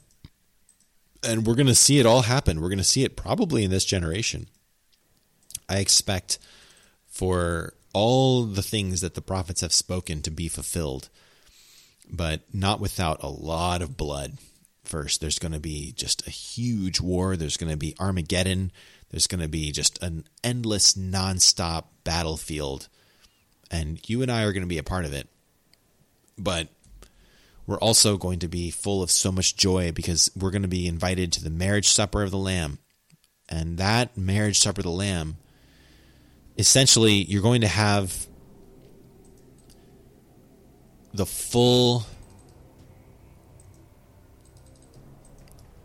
everything that that you desired and ever joyed over and all of those things he will basically give to you in one moment because a lot of what people desire is actually unfortunately it's just drugs and you know having a big drug trip and all that well you're going to have that but it's it's going to be a little different than you thought buster um, a lot of it will be just uh, a fulfillment. It doesn't have to necessarily be sexual, but the bride is going to be extremely pleasured by her husband. So expect to be very, very happy with Jesus. And that's where you see a lot of Christians get into this weird, like laughing, and people say that they're drunk. And that's not just a temporary thing. Like, that's a big part of Christianity. Like, that's a really big, important part of our balanced breakfast is that God gives you so much joy that you don't even know what to do with it all. But if you are the kind of person who tries to control people and you know you don't um, truly love others from the heart and love God and have that sense of like, hey, I want to help people. I want people to know about Jesus. No, you're more like a, yeah, I'm going to control others and I'm going to get what I want kind of person. Well, then you might not be happy with what God's got for you. He's all into freedom. He's so much about freedom and he's so much about just God's people finding what their destiny is and who you're meant to be, all that stuff. And it could even be, you know, something seemingly worldly. It could be like a a sort of desire to, to be a, a great musician or a great artiste or something of the sort. I don't know. I mean, he's got so many different things that we're called to do. What is it that you're called to do that he wants you to do? So seek him about that. Let's find out what is it that you want to. I love to talk to people about Jesus, and I also love to talk to people about just random things that they wouldn't otherwise think were important, but that eventually lead them to know about Jesus. It's all about like that process, you know. Sometimes it takes a long time for somebody to come to know God. But once they know him, they know it's they know what it's all about. They know that they've been brought into the fold and it's yeah, it's it's all good. After that, you know, he has many more good things to share with with his people. Anyway, um, we're kind of blabbering here. I, I wanted to talk more about Berserk. I think the the idea of being a warrior really stems from, for me at least, from reading a lot of those old manga like Berserk. And now at this point, it's been so long since this this whole saga kind of started nobody really cares anymore about like the ending because it's been so long. Like I think he just, as many Japanese do, he um, had it as kind of a passion project, and maybe somewhere along the way a little bit lost track just because of life stuff. And i mean god knows what these people do. And japanese are crazy you know let's just admit. If you've been to japan they get their stuff in order and then they're just wild and crazy people. And i love them for that. I love japanese people um anyway so what about berserk like what is the final analysis of this incredible, incredible story. I think that um, you're to see more demons in the world. I think people are already manifesting demons like crazy. You know, it's it's obvious that the world has rejected God again, and the only alternative to God is the devil. So whoop de frickin' do. You're going to see more of that.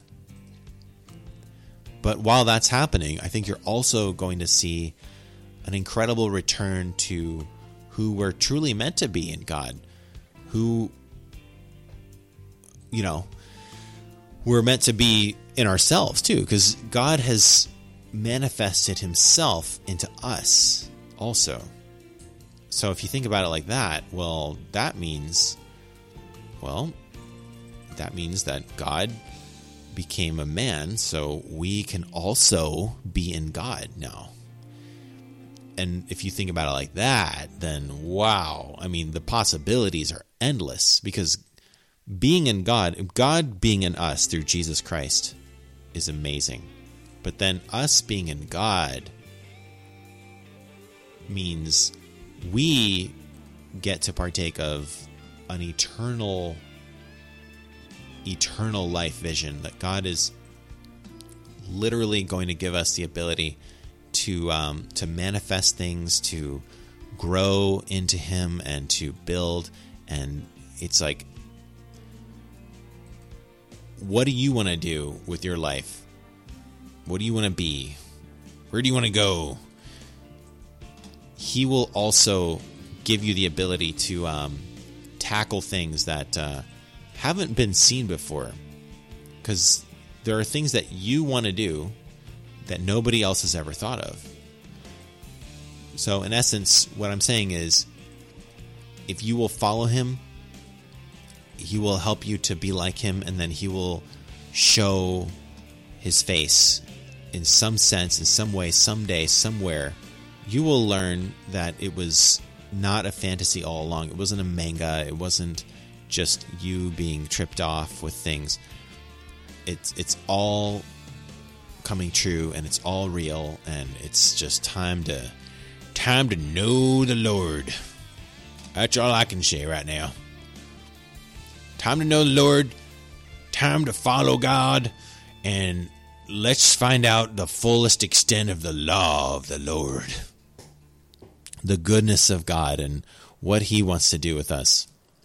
I think that's that's it comes down to it like that. Like humanity is meant to be the divine feminine. We're meant to follow him. He is the masculine, the instigator, the alpha male.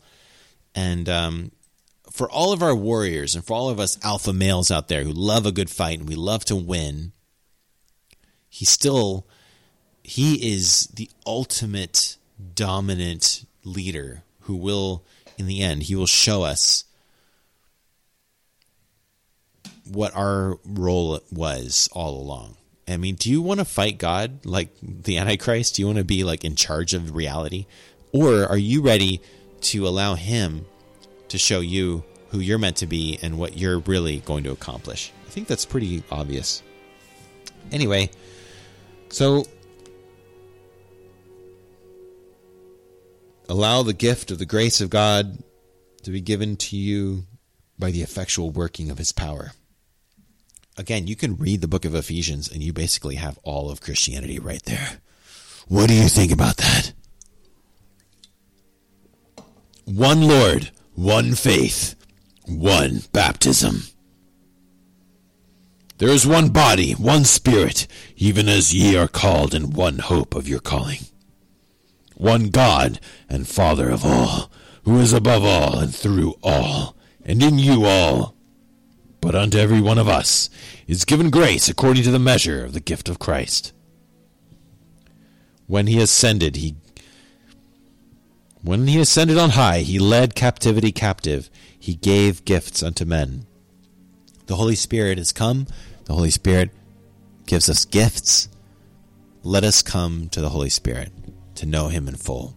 All right, turning off the YouTube here. For you there on on uh Spreaker still, I've got some really good music there. God bless y'all.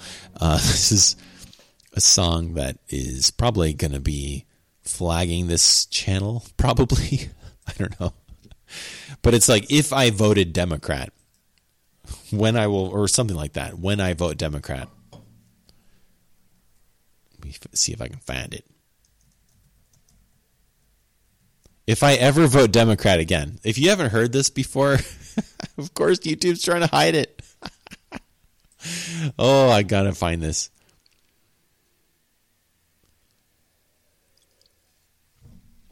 This is so funny. It's totally shadow banned on YouTube. That is so funny. Oh my gosh. Okay, Brian Lewis. If I maybe I'll vote Democrat again.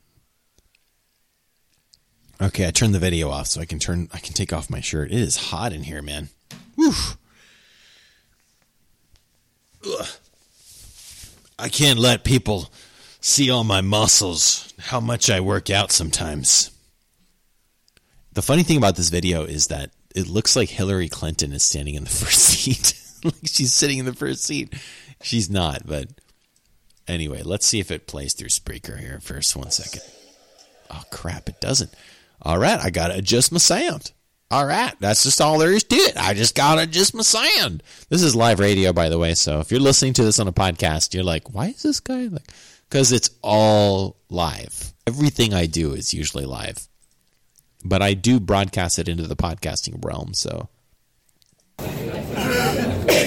Okay, it works. Hallelujah. So listen in to Brian Lewis. Maybe I'll vote Democratic. Also, I didn't know that I'm the only person in this room tonight that's not an elected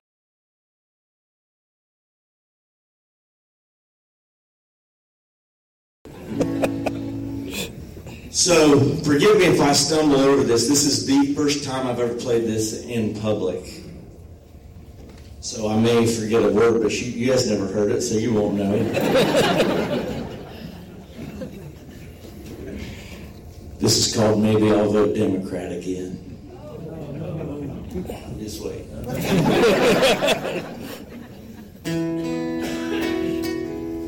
They throw B. Husseino in Guantanamo, slam the door and lock it.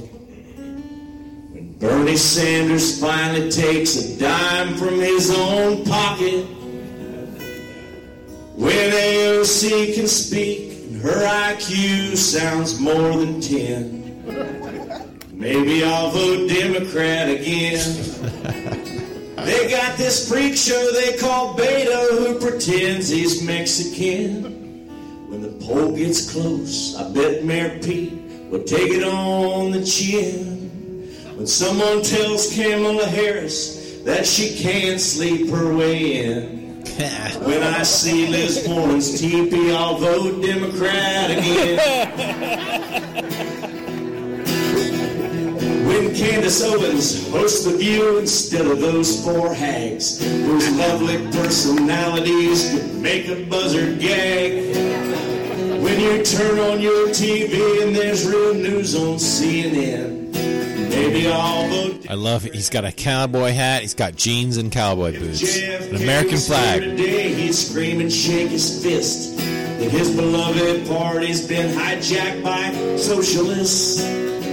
Take away our guns is number one in their bag of dirty tricks. But if they try it, we're gonna party like it's 1776 when they can talk the cattle into holding their farms in. Yeah. That's when I'll vote Democrat again. Hell yeah. When Slick Willie finally fesses up to all his misadventures, when Pelosi gives a speech, she's not lying through her dentures. when crooked Oh, yeah. Joe Biden stops sniffing little girls' skin, maybe I'll vote Democrat again. Chucky Schumer is a tumor on the colon of our nation. He knows that they can't win without illegal immigration. They got delusion by collusion, all because they didn't win. Now Sharpton pays his taxes, I'll vote Democrat again. If JFK was here today, he'd scream and shake his fist. His Hallelujah. beloved party's been hijacked by communists. Take away our guns is number one in their bag of dirty tricks. But if they try it, we're gonna party like it's 1776. They all scream impeachment just to cover their rear ends. That's a Marine right there. All We're gonna party. Trees and I'll vote Democrat again. When they campaign on killing babies, well then what else can I say? But this looks like the perfect time to walk away. So when the Jews and the Arabs call a truce, when Caitlyn's back to being Bruce, when the Clintons finally get the news. Maybe I'll vote Democrat again. So you can take your Green New Deal and blow it out of Kyle's rear end.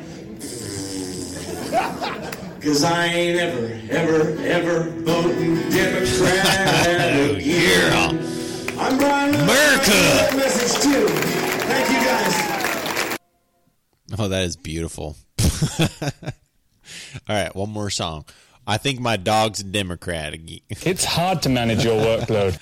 So you got to have some fun every once in a while. Those little, little Democrats making everybody think about them all the time. And man, I think they poisoned Rush Limbaugh. I don't think he's man. Yeah.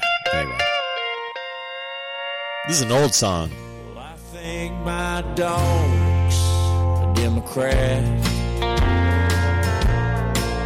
And it breaks my heart All right, I think I'm going to not play the song. That song's got to be copyright. Listen to the good sound quality of that song. That's a copyright song if I ever heard one. Listen to this now. This is uh, G2 Voice Broadcast, MMS. I want to play a little bit of this, and I'll comment on it.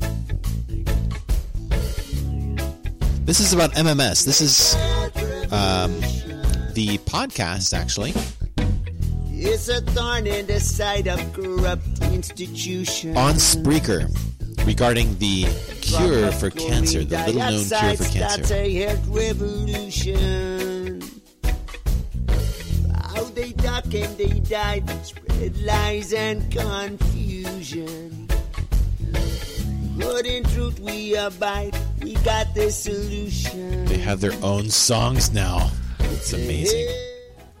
Welcome, welcome, welcome to the G2 Voice broadcast.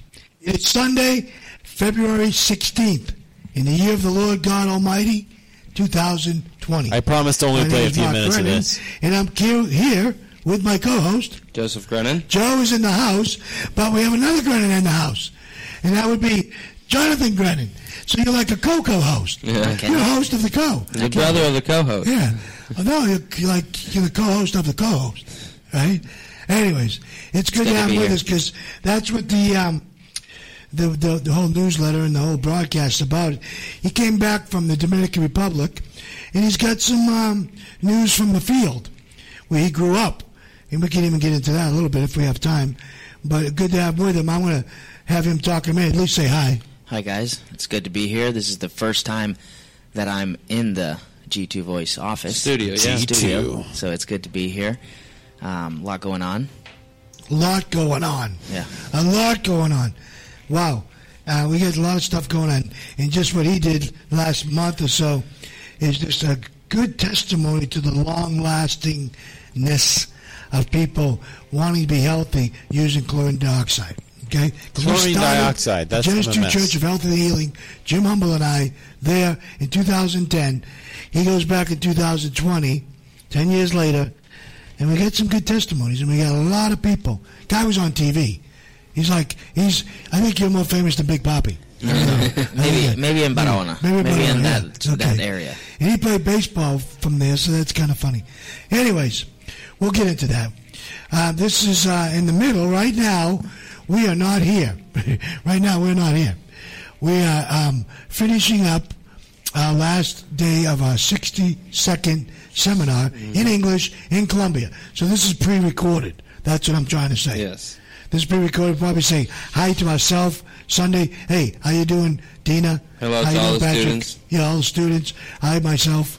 Hi, Joe. and Yourself. Hey. You know. I'm here. And we did that one other seminar. We said hi to ourselves. Hey, me. In Arkansas. Okay, yeah. We yeah. had it on.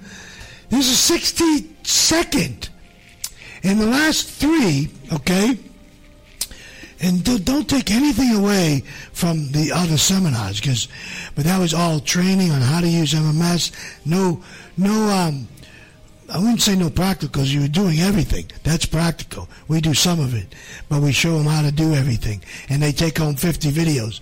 But this, this will be the fourth seminar now that I've based it upon my book, okay? And, and it's a, it's really important for you to understand that there's only one dis-ease in the body. Your body's either at ease, working in balance, homeostasis, everything working correctly like God intended, or it's in a state of dis-ease. And that's only one state. It just changes like that. What caused it? So I get things like, what is the dis-ease of the body? Why is the body diseased? How to stop the body from being diseased. History of Western medicine that will open your eyes and hopefully motivate you many to start doing something about it. Start back in the 1700s, not only following vaccines, but chemical companies, uh, the people in charge, the bankers, and how they manipulated everything to own the AMA, the CDC, the FDA, the, the, the EPA, the Fed. I mean, really opening eyes. This real history, folks. This is not. This is not uh, um, fiction. I want you to listen to this because it's a it's a newish broadcast, G two voice broadcast from actually it's on Spreaker, so we should actually invite them to the Fringe, but they are really uncovering a lot of the corruption in the medical industry, and they're sharing quite a bit of information about MMS and how you can get cured from like a million different things. And it's not like some hoax. It actually works. It's just about oxygenation and um, a little bit of a complicated procedure to mix it together because it actually is real. It's not a magical drink. You just drink it after mixing it and using it in a certain way and you'll find yourself cured from lots of things. Like i got my appendix cured as i spoke of before and uh, vi- and lots of other stuff. So at the tail end of our broadcast today, if anybody's still listening after two hours, I'm going to play a little bit of this and comment on it because I just feel like this is something that I was I benefited from. Like I would have had to have an operation on my appendix if I hadn't taken MMS in Taiwan about 10 years ago. So I think other people should be aware of this too and let let you know like chlorine dioxide and um, this whole Genesis 2 church, which it's not a religion. These are Christians talking, but it disguises itself as a Christian church or like a whatever weird church with bishops and they're they're doing stuff all over the world in the Dominican Republic and Africa and everywhere in the South America healing people with this basically I look at it as like the invention of modern day soap. Like if you went back to like the ancient times and people were dying from like stupid things and you were like, "Hey, here's some soap." No, but we have to chop off leg. No, you just need to take a shower and put soap on leg. You know. No, but leg is dirty. I chop it off. No, you use soap. Oh no, no soap. No, soap is weird. Soap is magic. Soap is terrible. That's MMS. So, yeah. Anyway, if you don't know what MMS is, MMS Jim Humble, just research it. I don't have time to tell you what it is, but this is their podcast and I just want to share a little bit of this. I want to hear it too actually. So, I'm dragging you in to listen with me. Now, either is this book, the one I just came out with last month. This is the genesis of the Genesis 2 Church. Back in 2006, what happened and what's happening up to 2014. Month or so, Volume 3 is coming out where we pick up from there and go to present time, and it's crazy. Present time. The first two months of this year mm-hmm. have been crazy. It just we'll get, we'll get into it a little maybe a little bit later. But so the the the, the seminar is based upon a lot of the chapters in this book. Show you how the body works. You know, the, we have one chapter, we laugh about it, and I, I kind of made it a little funny to get your attention from the pie hole to the butthole. And it's describing the digestive tube that runs through your body. It has two, two openings. So mm-hmm. it's really outside your body mm-hmm. and how it works. And if you understand how God, the creator of it all, put this marvelous body together, Joe has a new microscope. It's pretty powerful, right? Yeah, we're practicing with that. Man, we're Very, seeing very some strong. stuff. We are seeing some stuff. So we'll even be able to ch- check people's blood when they come here. It's really cool. But I recommend you uh, because you're not going to make this seminar, obviously. and next week we're having a Spanish one. So if you're a Spanish speaker, you're listening to us, you got a week. You can, especially if you're in Colombia, you can just let us know and Mm-hmm. pay at the door. And um, that will be in Espanol, okay? Next week, dates, Las fechas son el 22 y el 23 de febrero. Y Pueden ins- inscribirse con See, this is really local. Genesis2church.is. So you heard in Spanish. I hope you come. It's going to help you. Now, um, I will get on to what we're going to talk to John about testimonies he's brought back. But last week we talked about don't fear any virus if you have the G2 sacraments, okay? And what are they? Yeah. Joe, can you hear me those? Including coronavirus. a glass. There's three people here with juice and stuff. So this is sacraments, the basis, okay? Sodium chloride, hydrochloric acid, same, a lot weaker than in your stomach, makes chlorine dioxide. Just heard yesterday, I don't know if it's true, but the person told me, and there's no reason to lie, but there's already patents of chlorine dioxide back to the 1811. Sir Henry Davies, okay? But the, the CDC saying for, for the coronavirus, mm-hmm. chlorine dioxide will kill it. Now we're going to get that oh, up next week, probably in a newsletter. The guy told me about it, but there's a patent in it. There's a patent for these things saying they killed the human um, coronavirus as Yeah. well as what Ajax, and it's a very weak virus, folks. Yeah. Dick. Okay. Ajax? Which that's what? we talked about last week. We don't care what virus it is. Case in point, this is the man that stopped the crisis from happening in 2014 with one of our other bishops in Barahona, where he just came from. And the crisis was, The chikungunya virus. and that's a virus Yeah. Caused by a mosquito bite, right? Well, and then that's uh, what they say. yeah. It starts out some some other way. We're talking to some sick puppies. These puppies were sick. He went into eight, six hundred people, right, in the sugarcane fields with the Haitians. Well, Joseph basically, when uh, Bishop Joseph Before you. before me had already treated about 400, 450 people. Um, I was guiding them through emails and how to go about it. But about three to four weeks before people started getting this chikungunya virus, they were vaccinated. And then, of course, it was spread through the mosquitoes. This is in a mm. Batey area where it's very mm. wet, a lot of mosquitoes. Listen, you hear what he just said? They were vaccinated, and it broke out. Measles, one of the biggest, Joe, more than Ebola in the Congo. Just recently, right? Yep. Like the Ebola, more, a lot more people died of measles, Yeah. but they were vaccinated Yeah, for the just measles. vaccinated in that area, yeah. And this corona virus, it's really kind of, it's a very weak one, but it's spreading like crazy. And uh, I think it's worse than people think, but we don't fear it. We kind of, we don't laugh at it. This is, I mean, people are dropping into hell, okay? I believe spiritually, if you if you live and I mean if you die without the Messiah, Emmanuel, being part of your life and accepting His sacrifice, death, burial, and resurrection of Jesus Christ, you're going to be separated from God forever in a holding tank in the middle of this earth for a while until the last judgment. People have come back from the dead and talked about it. I know a couple. And they had no reason to lie about it. And the Bible confirms it, in which everything else it confirms in history. Okay? So we'll move on from there, but that's more important to me than anything else I'm doing. This coronavirus is a, is a real weak one. Here we got you, John, Yeah. Wow, that's and some important to pictures that Joe's going to put up in the video Mm-hmm. of John helping uh, Joseph. Yeah, we were using at that point CDS in uh, the In daily big- bottle, Yeah, big.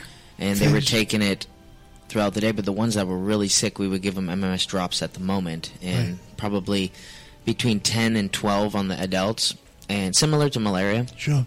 But once they did about two of those, um, they they would stick to about um, three more days taking the bottle, and and it was they, they would come back and there were no fever, no symptoms of anything. It was literally an epidemic, a pandemic It got in into that little valley, Mhm. Right? in, in the United States. They had a couple. Um, yeah, they have cases. Yeah. Yeah. But I mean, this broke out right there, and they were giving vaccines out, folks. Come on, think about it. Think about if I if I was injected with the chikungunya chikungunya chikungunya virus, Chikungunya. right? Then a mosquito bit me, right? Then later on bites you. They, in theory, they, they even say other things are transmitted this way. You get it from that mosquito that they put in the vaccine. Yeah. The hmm. virus they put in the vaccine. See, this, these guys are stuff, really Zika attacking the patented, vaccine industry. Coronavirus patented, Ebola patented, AIDS patented, the test and the vaccines all patented. When are you going to wake up? Wake up! Man, come on! This ain't a conspiracy theory. This is a fact that they're screwing with our health. By the way, this is uh, not the official leader of MMS Church, whatever. Again, the church is just a front. They're actually not a church. They don't believe in like some weird New Age thing. Um, this is someone who was healed with MMS, like me, and attributes everything to God. But it's just like, hey, yeah, science, hello, yeah, like we have alternative cures here. Like, can we please have them? And of course the media is attacking this trying to shut it down. So it's important to at least acknowledge in my mind to know that these things exist and to um, just tell people about them. Like if you've been healed from stuff um, just tell people that they can you know that's the thing. It's like what what's it going to take before we get these alternative cures? Like, how many more Trumps do we need to elect or whatever? So that's all. So you'll see there's going to be more people like these guys showing up, but it's going to be a big battle to um, just get stuff out there in the mainstream and, and help people to know that this is going on. It's always a battle, though. What else is new? All right, we're going to play a little bit more of this, and then I'm going to shut this off. Hallelujah. But we have the thing that can wipe it all out. That's why I don't fear it at all. I, I hit stuff. I've come up in Florida last week to get my book printed and spent about a week. And I got sick one day, man. I just got really sick, and I don't get sick. And I just hit six drops every about six times, seven times that day. Slept a little bit because it knocks me out. And I was fine. We're ready to fly the next morning. Look at this 2014 a patent chlorine dioxide gas used for treatment of disease caused by infection of respiratory virus. Here is the term respiratory virus, and in there they got the SARS, the bird flu, the coronavirus, and 2014. It Yeah. kills it. That's chlorine Now, dioxide. that's not the CDC, right? this is Google patents. Okay. This is the so there's a patent, patent yeah. for it. Chlorine Folks, dioxide. You're being duped because you don't do your due diligence. You're just kind of like, oh well, that can. You can use that. You can use hydrogen peroxide. You can use ozone. Yeah. All these things will kill it. um, and Mike Adams says you could probably use colloidal silver, Probably, yeah. and uh, because it's a very weak virus. See, folks, our body. Hmm. Mike Adams to handle advises against MMS, though. pathogens, cancer cells, cancer, funguses, um, met, heavy metals, and that's why we have an immune. You wouldn't need an immune system if it never needed to be used, right? I mean, it just doesn't. Come on, think logical. You, you went to public school. That's why you don't know how to reason, have logic. So think about Yeah. it. They're duping us, and we have the results of them duping us over and over again. People get vaccinated, people pop up with this crap. Mm-hmm. Mm-hmm. The guy that developed the polio vaccine said he feared that if, if not everyone, 95% of everyone who had polio today was caused by the vaccine. He said that in the 60s. Because it dropped out. I got it when I was a kid. I got that little hole up here. Weird, man. So, anyways, you could see the videos. You'll be able to see in the video. Um, you could see the pictures in the video of people being healed. You got Joseph there, you got John there, and even like four or five, four videos. That's that's 150 people pretty much in two days. Right. I mean, suffering, and you know, over time, when you get the chikungunya virus, they say it creates uh, symptoms like arthritis, and some people can't even walk. And we did have a couple people that came in that were hardly, were barely walking. They were already advanced, They right? were- they had at it for three months or more. Yeah. And it did take them a little bit more, maybe a week, but they just kept at it, and it was completely gone. They're walking again, no pain. we don't know exactly what it is, and and if you hear people say, "I know exactly what it is," it's the lactic acid in the joints, in the inflammation, and, and they go on, and we know all we know is this. And I told Mike Adams this. He's a scientist, but I told him, "You know the scientific method I use?" He goes, "What?" Observation repeatability. He goes, well, that's a scientific method. I said, so, and I said, he goes, you're a pastor, you come up with that. I'm a scientist. And we both come to the conclusion that you can, the body should work like this. It should take natural things. You can detox it. God We're full of created it. toxin. Yeah. And he said, that's cool. So I'm saying all that to say this. We know by the results we're getting that we can get rid of this stuff. So don't fear it, folks. You know, um, They just announced they have a cure for uh, coronavirus. Don't, don't fear it. Get this in your hands. Yeah. And you won't fear it. Right. You know? And you can click on our sites and, and see. I think they're out of some things right now, but he said about another week they'll have more. But you need to get my book, not because ooh, you he wants to make a lot of money. All the money goes in the church. Okay. We even have projects we do all the time. We're trying to raise ten grand for a guy in Ghana Chief. that does great stuff. I'll show you that in a minute. But yeah, I want to have John here to say that's a virus they wiped out in a few days. Okay and you don't hear anything about John getting a Nobel Peace Prize and, and Bishop uh, Joseph. Well, he's going to get a humble prize. Ooh, maybe maybe we got some ideas about that. So I'm going to keep rolling because we got an interesting program today. Guess it's interesting every week. Um, the CDC warns the new coronavirus test kits don't work. Now, this is from Mike Adams. He did. He come up with this article. When I say Mike Adams, that doesn't mean he he wrote it because he has some good. He has a team of people that do research all the time. But he's saying that the the test they're giving everybody in America and supplying all the hospitals and places and the borders and the airports is a test that doesn't even work. it makes the people that don't have it look like they have it. The people that have it don't have it. So he says this is like getting set up again for a mess. It comes in, which is I think 12 people now. One doctor in China said he fears that 50,000, no, one billionaire, 50,000 are already dead. And you can see from two areas in the satellite photos through infrared sulfuric, sulfuric oxide, dioxide, Sulfur dioxide. sulfur dioxide in two areas around where all the breakouts are. Like that's what happens when you burn mass graves, mass bodies. And uh, Oh, people are dropping. We're seeing the videos, and they're Whoa. shaking. We're seeing it. It's in a city now locked down a thousand miles away. So, why are you trying to scare us? No, I'm trying to say they could put this up, and there were vaccines in the area, and even 5G was being tested through these frequencies. They say it can make viruses replicate and go crazy Well, and the lab was right there where it was Right there. released. right there. So, man, yeah, I don't believe it. Well, then turn it off and go listen to CNN. Okay, you get more. A, a dog sniffing the nose, the ass of another dog gets more information scientifically than CNN would ever put out. Is that true? or What? That is true.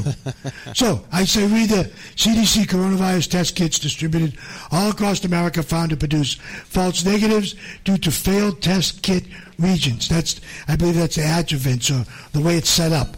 I didn't read the whole article, but uh, check it out, folks. It's on Natural News. Good guy, Mike, and he's become a good friend recently, showing people that chlorine dioxide will probably wipe it out. He did say, and I'm not saying this to bad against him at all. He did say I wouldn't take it per- all the time. I'd take it to kill this, but I wouldn't take it all the time. Well, we've been taking it for 12 years. Mm. Jim for 20. It looks like Mike Adams is being taught. And even the studies have taken it a lot, does no damage to any of the cells, the red blood cells, the good bacteria. It can't. If oxygen cannot hurt those things, we can't because we're an oxidizer weaker than oxygen. So just, you know, if you hear that, just take it with a grain of salt. You can take it every day. Uh, Sometimes you have to back down, though. You know, mm-hmm. and we do. We just follow the way we're telling you how to take it. Don't go to these sites that just have it for sale. And they don't. If they don't show you how to use it, I wouldn't buy it. Exactly. We give you a pamphlet, and I'd say there's other people that do too, saying do it like this. Here's a video. Might even have a video of me showing how to do it. That's cool. I like that. In China, they pirated all our stuff and Jim Humble's stuff, and I'm glad right now. Maybe a lot of them have the stuff and they're making it. Maybe some people are prepared. So, Oh wow. let's move on from that. But I check it out, folks. I really would pay attention. Pay attention, will you? And please go to go to brighteon.com. Hmm. Let's get rid of Google, YouTube, and all these big pharma-owned places. Amen. And let Mike build this brighteon.com. I'm telling you, it's it's uncensored. I guess maybe you know pedophilia and nudity and stuff like that. I don't even think they care about f this, f that. I think Joe Rogan's on there, so I mean they don't really care, and I don't really care either. I mean, not that I'm going to say f this, f that, but I'll I'll come out with fruit shits and you know ass and things like that. Bastard. This guy is so and- like I just think it's descriptive. They're colorful. So, anyways, go to brighteon.com. he's just got his own way. Subscribe to our channel. Our channel is G2 Church. Like our videos. That will help him and help us. Because people get tagged, more people get hits. They see, oh, G2 Church, and they'll go check us out. And let people decide. That's why I tell people if you don't like it, leave. Because we only want the people here listening to us. They're going to do something, John. Mm-hmm. Even if they won't read the books I have, what Jim has, and and get a few things and try it. Yeah, I mean, they won't even read the books. There's no way they're going to take it eight times a day No, in a glass of water. takes a little bit more. Yeah, you got to have a little self discipline. So Yeah, those people are a waste of time, and basically, they're going to destroy themselves. If you're a Christian listening, it says in 1 Corinthians 3, what? Know you not that you are the temple of, God, and the Spirit of God dwelleth in you? And if any man defile the temple of God, whose temple ye are, him will God destroy. How are you going to destroy me? Lightning? No. He's going to let the toxins just eat you away, right? Destroy it with unnatural stuff. And boy, is that happening more than ever. So please go there and like and subscribe. Now, we have a guy that's helped us. Is this where I wanted to mention? No. I've told people that well, how can conspiracy theorists who claim drinking MMS bleach is a cure for autism reach millions of people on YouTube? So here we are. Tom Porter, the Business Insider, said we reached millions. Okay, and we tell people that, and they're like, "Yeah, right. Where is it?" Well, they're saying we did. We had up to three million people that we reached. Too far away. Oh, pull it away. Okay. Right there. And uh, Business Insider says they took us down, and they even made an algorithm against us. Yep. They do not people from want this information out there. They had made an algorithm against us. So when you search MMS, it won't be readily available. That's Yeah. right. It already is. So, I mean, are we that much? Are we that dangerous to these Yes, people? we are. Yes, yes, because it lets Against you the system. practice self care. You know, you show people what to do. If they do it, they're going to benefit. If they don't, you tried, right? Mm-hmm. And we don't we don't really get upset anymore. It bothers us that people have that we have the cure for so many things and they don't do it. But sorry, I can't. I can only deal with the people that listen. So I'll just say again, because I'm going through it right now. The books are at g2churchbooks.org, my two volumes. And I tell people get the ebook as well because you can keep it on your phone, computer. You can do a lot of research on the things we're telling you to pay attention to by clicking on the links. You can't do that yet with a book. One day they probably will. You'll click on it, a little hologram will pop up, you know, show your video, but not yet. But it's a big book, folks, okay? You can keep a, you can take a lot of notes in it. Now, you can even look at the people that have read and say they really appreciate it. Mike Adams was um, just on with Kerri Rivera and with our bishop, Bob, in on imtv.us, talking about chlorine dioxide, how it's curing autism. And, and Bob's always right there with his, you know, our bottles right, Right. there on the desk. And Alan Keyes, guy that ran for president back in 2000 against Bush, he was in our Denver seminar. What is that? What year was that? 2017, three years ago? I thought it was 18. Maybe 2018 18. anyways, uh, he was there, and uh, boy, I'll show you a few things. He was attacked this week, last week, like 15 different newspapers, because you know, oh, he's uh, supporting a bleach church and giving it to the in Uganda, and they went there with a professional camera crew. It's That's coming great. out soon, folks, and showed people being healed, not from just malaria, all kinds of stuff, and it's Yep. been going on for years. So. Thank It's God true, guys. You listen to making a this. stand. And so he tells me this week he sees a guy. 15 years he hasn't seen him, right? And the guy says, "You look like you're 10 years younger." And all he's been doing is a mild protocol. A lot of things have changed in his body, his face, complexion. So um, I'd have you. I got the links there. I'd have you go there and, and pay attention to what they're saying. And I we're putting this stuff up for your benefit. I watch this stuff. I'm on this program sometimes. Soon we might have Mike and me and Alex Jones or, or Kerri on, on the Alex Jones show. Show that might happen soon. And we What? and we we uh, we'll be cool. Really? I'll go on. I'm What? not looking. Oh, I got to get on these things. We- We're busy enough, and we're growing organically by with good, strong base of people that will do stuff. So that's what we want, anyways. We're not trying to market anything. We're just throwing out the information, as Ezekiel 33 says. We're like the watchman on the wall, saying to the city, "Hey, the enemies are coming." Some will go, "Oh, the enemies are coming." That's what that means. Others say, "Ah, who cares? Eh, I'm not worried too. Yeah, maybe they'll come, maybe they won't." And that's our job as watchmen. I wanted the G2 voice instead of being a microphone, being a holding a sh- shofar Oh yeah. over Israel, like you and I did Okay. over Jerusalem, blowing it. And um, but I didn't. And maybe we'll do an updated one, or maybe we can. But I just like that. That's kind of looks like a Yeah, that's broadcast. good. Yeah, You I might be annoyed by this guy, He's but kind of a chemist, they mad really need chemist him. designer, uh, like, he's editor, really and all around. he's really uh, doing it. whatever. Whatever. He would do everything, right? Now, Mike also had natural medicine versus coronavirus, and in the second one he mentioned, and he says this has been beat up all over the world and persecuted quickly. He mentioned chlorine dioxide and showed our bottles there. You can give these things to people to listen to. Just like I'm going to tell you to give away, uh, give people our Quantum Leap.is film. It's free. It's in 10 subtitle languages. My free ebook of Volume 1. Those are free things. They can listen to us. And let them decide. Let the truth prick them and do something about it, or they just, you know, shove, shove it off like nothing. And then we had Mike on with us about three weeks ago now. It was a good good time. Now here's a few testimonies because John's got a bunch, and I'm going to read a bunch from our guy in Ghana. So these are basically guy had a toothache. Put uh, he wanted the dentist wanted to charge him two thousand dollars, and he laughed at him, but it hurt so bad.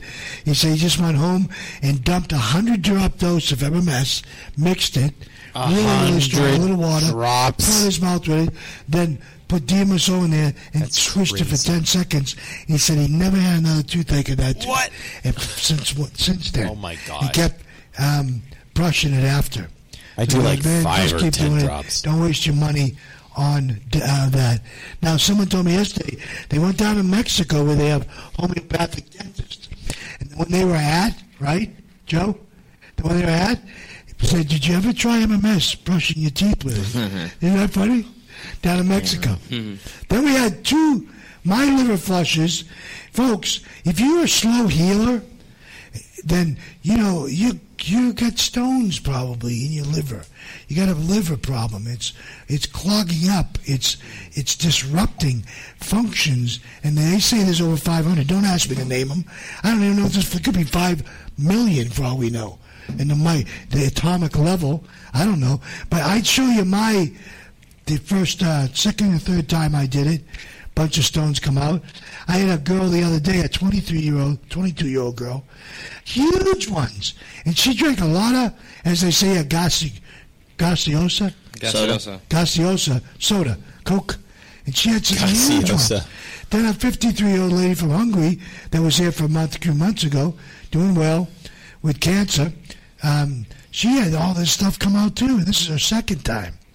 So these are testimonies, folks. Okay, and uh, I can just tell you, you got to get if you want to take care of your health. If you don't, someone's going to take it from you. It's going to be a doctor or someone else. But Yep. You got to be di- do your Wow. due diligence to take care of this body that your spirit lives in, and it's designed to take natural, good foods. Okay, Yep. and that's what we practice at, at the Genesis New Church. Kill the toxins, eliminate them from the body, stop them from coming in the mouth and through the skin, breathing, clean, stop them from coming in, build up the immune system that we have that will be the ultimate healer anyways, and make it strong so it can fight anything, and take care of toxic relationships, whether it be wife, husband, God, and usually a lot of times it's spiritual, really is. Wow. We got all our links here. We got our newsletters. that we- You get it every week. It's free. We'll send it to you. But to be being blocked, John, you know this because you answer letters. He answers letters. I answer letters. Jordan answers letters. And people are saying I get blocked. Well, Yahoo blocks us. AT and T blocks us. Uh, other servers block us. So you need Huh. to get an uh, uh, uncensored email like Proton Mail or some of these other ones out there. And um, uh, excuse me, sign up to the newsletter on our sites. It is, it's in the description, right, Joe? Mm-hmm. Every week we follow our newsletter. That's the pattern we go through. Everything you need is right there. Right there. I can't find it. What can't you find? Someone told me. I can't find where to get the products. I said, well, it says right here um, on our site. Uh, where, where is I can't find it. So, On Spreaker, in the, in the description underneath, it's got the there you go. g2sacraments.org. Oh, that's right on the newsletter. I was looking on my notes here, but you got it on the newsletter in the description, right up front. You go to our genesis2church.is website. It's right there. Look sacraments, and Yeah. you'll find it. You Doc- don't go Sacramento wrong. Always look for yeah. the sacraments. Yeah. So, we have uh, a lot of stuff in Spanish too. Explica, Joe. Sí, en español también tenemos todo en, en All right, traducido con in Spanish. los episodios. Lo puedes ver en long time. brighteon.com, So. bitshoot.com y la página principal que es iglesiagenesis2.org. Y también hay una página de MM testimonios de MMS que pueden ver dónde están todos los kinda videos, cool to hear testimonios, Spanish on the show, testimonios though. escritos, que es testimonios de MMS.org también. Okay. so we got everything in Spanish too. We have a travel kit that, believe me, I've used this a lot. It's in my Jeep. It's in my backpack when I get on an airplane. It's in my house for burns. I one. I burned my finger yesterday up where some people are staying on checking the stove, and I put MMS immediately on it. Five minutes, washed it off, and within ten minutes, see it right there, mm-hmm. gone. It, but it hurt. Man, it really hurt. So those things are all available. You can follow that up. We tell people, you know, if you don't can't make it to a seminar, do the video course. We sell a few video courses a week, and and we're telling people get it. You get you can review it. You get the workbook. You got 50 videos. You download to your computer. You can become a reverend. You can take an exam. You can start a Genesis 2 church. I can become a in your own reverend? home, A church where people can come take sacraments. You can even give political asylum in a What? church. Our What? churches before they were buildings Huh? were in churches. The Book of Acts. The house of Stephan. This house, that house. All right, this might be my new cult, Now we have a bishop in Ghana. He came And to that's a uh, joke. Calgary seminar. Excuse me Wow. in Canada, came all the way from Amsterdam, and um, great guy. His name is Kofi the Fifth Barima Asumo, but we just call him Bishop Nana or Barima. But Bishop Nana is like an affectionate name, like a chief, Yeah. and he's a chief, and he is. But he's going to all different areas. He's got a place, 20 other village, villages mapped out. He's training up people. He's he's got a really good guy. He's done a seminar. He's uh, uh, going around. He's, he's, he's got this, big, um, looks like a Toyota station wagon. He's got the Genesis Church on both sides, you know, that covers the windows. Yeah, the you wrap. see through the wrap. Tell him where he's located. He's right out there. Genesis Church, Church Sacraments.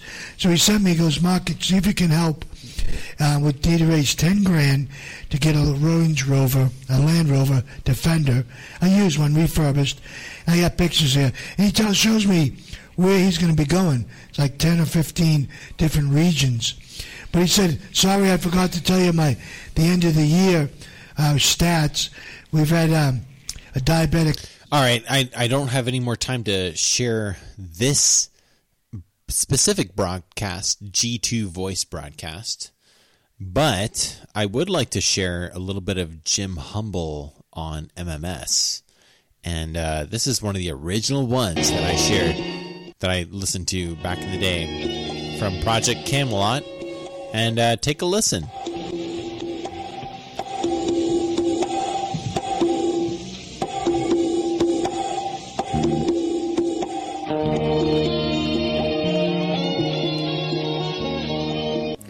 Did things like uh, set up A-bomb tests. I worked on intercontinental ballistics missiles. I was able to wire the first computer-controlled machine in the United States at Hughes Aircraft Company. So they called me in and, and had me uh, repair the uh, lunar vehicle.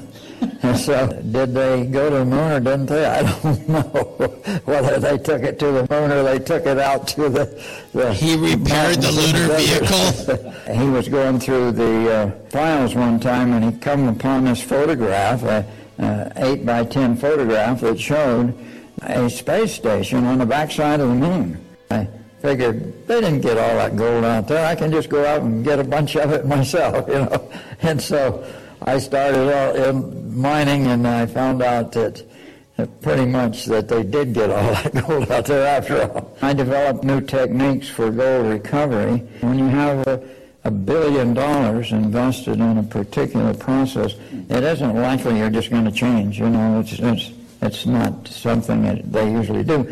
And these guys were really sick, and so I asked them if they would like to try my water purification drops that I had brought along with me. And uh, in four hours, they were up laughing about how bad they were feeling just a little while before. Normally speaking, a person who's given uh, MMS will be well from malaria in four hours. I've treated 2,000 people personally, and, and the people I've trained have, have treated over 100,000 people. Are you allowed to say here on camera that MMS will cure cancer? Sure. I can say it. MMS will cure cancer. Wow. So, this is Bill Ryan from Project Camelot, and this is Saturday. Is it Saturday? It's Friday, isn't it? Friday, the 21st of November. And I 2008. am delighted to meet Jim Humble. Pretty ahead of their time. It's my pleasure. It's wonderful to meet a man who's got a good taste in headgear. He- he's got a cool And hat. we're here in southern Germany, in Sasbachwalden, at a conference where Jim is speaking in a few hours' time. And you've flown in from Mexico, I believe, Hermosillo, Mexico. a few days ago. Yes. Now, Jim, it's very clear that you've had um, an extraordinary life. What's your background?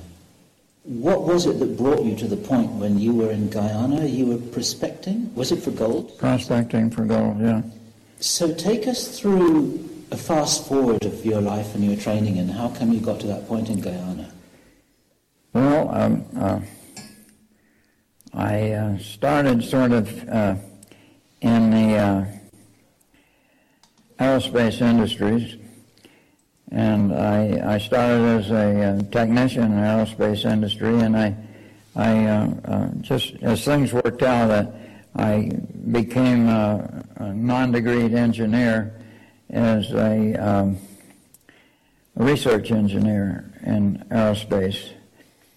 And uh, I did things like uh, set up A-bomb tests and uh, and I uh, A-bomb? A-bomb, atomic bomb, Atomic bomb bomb tests. And I worked on intercontinental ballistics missiles and I worked on uh, uh, power generation from uh, from plasma. I had, uh, uh, yeah, I just happened that uh, uh, I was uh, in the right place at the right time, and, and back in uh, those days, and I was able to wire the first computer-controlled machine in the United States at Hughes Aircraft Company. You know, I, for a number of years there, I sort of you know, lucked out and, and worked on the, the edge of science on a, on a number of different uh, projects, and and I, I I I had a lot of fun uh, working on on the various different uh, projects, and so. But um, uh, you know the the Cold War come to an end, and the aerospace industry sort of come to an end, and and so I went into uh, mining, and I I got uh, interested in mining. I uh, uh, gold mining, of course, because I was thinking that I could make a lot of money in gold mining. I was like a lot of guys. I figured they didn't get all that gold out there. I can just go out and get a bunch of it myself, you know. And so I started in mining, and I found out that that pretty much that they did get all that gold out there after all. And so it, uh, but in the process of being in mining, I started uh, working with the various different mining techniques, and I wrote uh, five books on uh, mining uh, recovery of, mainly on the recovery of gold, different ways of leaching, and I, I wrote uh, ways of, uh, of uh, not using uh, uh, mercury. They were, a lot of mining was using mercury up to that time, and I, I wrote uh, a book on how to use mercury safely, and then I wrote a book on how you didn't need mercury after all. and so uh, I just sort of got into, and I developed new techniques for gold recovery, and I could go into the jungle and and recover gold that I had missed before because I could recover the very, very fine particles of gold with um, my particular technique. It uses nothing but water, and it makes uh, no harsh impact on, on the environment because there's no chemicals. And, and, and, and it will not only that, but it does a better job and a lot cheaper job than, than the chemical operations that they have now. But those people who are using the chemical operations, uh, they don't particularly care to talk about it. So it's uh, not something that uh, is easy to, to sell. It's just like a lot of things. You, you, they don't want to change. You know, people are doing something and they don't want to change the way they're doing it.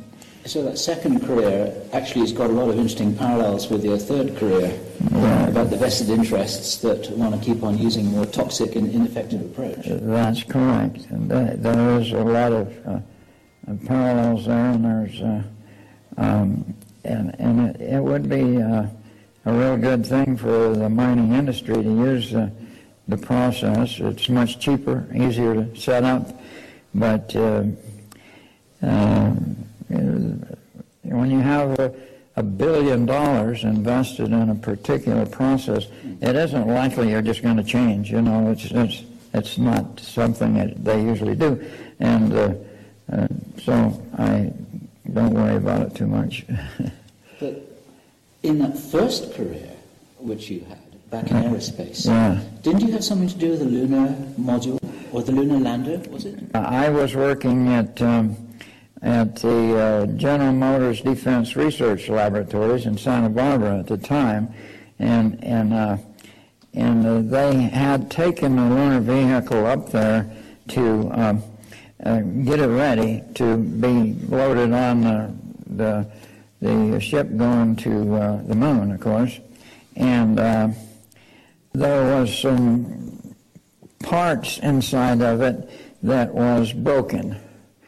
And uh, uh, I don't know, minor, tiny accident, but there was a few wires that were broken and everything. And, and I happened to be an electronic technician, and they knew I was, so they called me in and, and had me uh, repair the uh, lunar vehicle.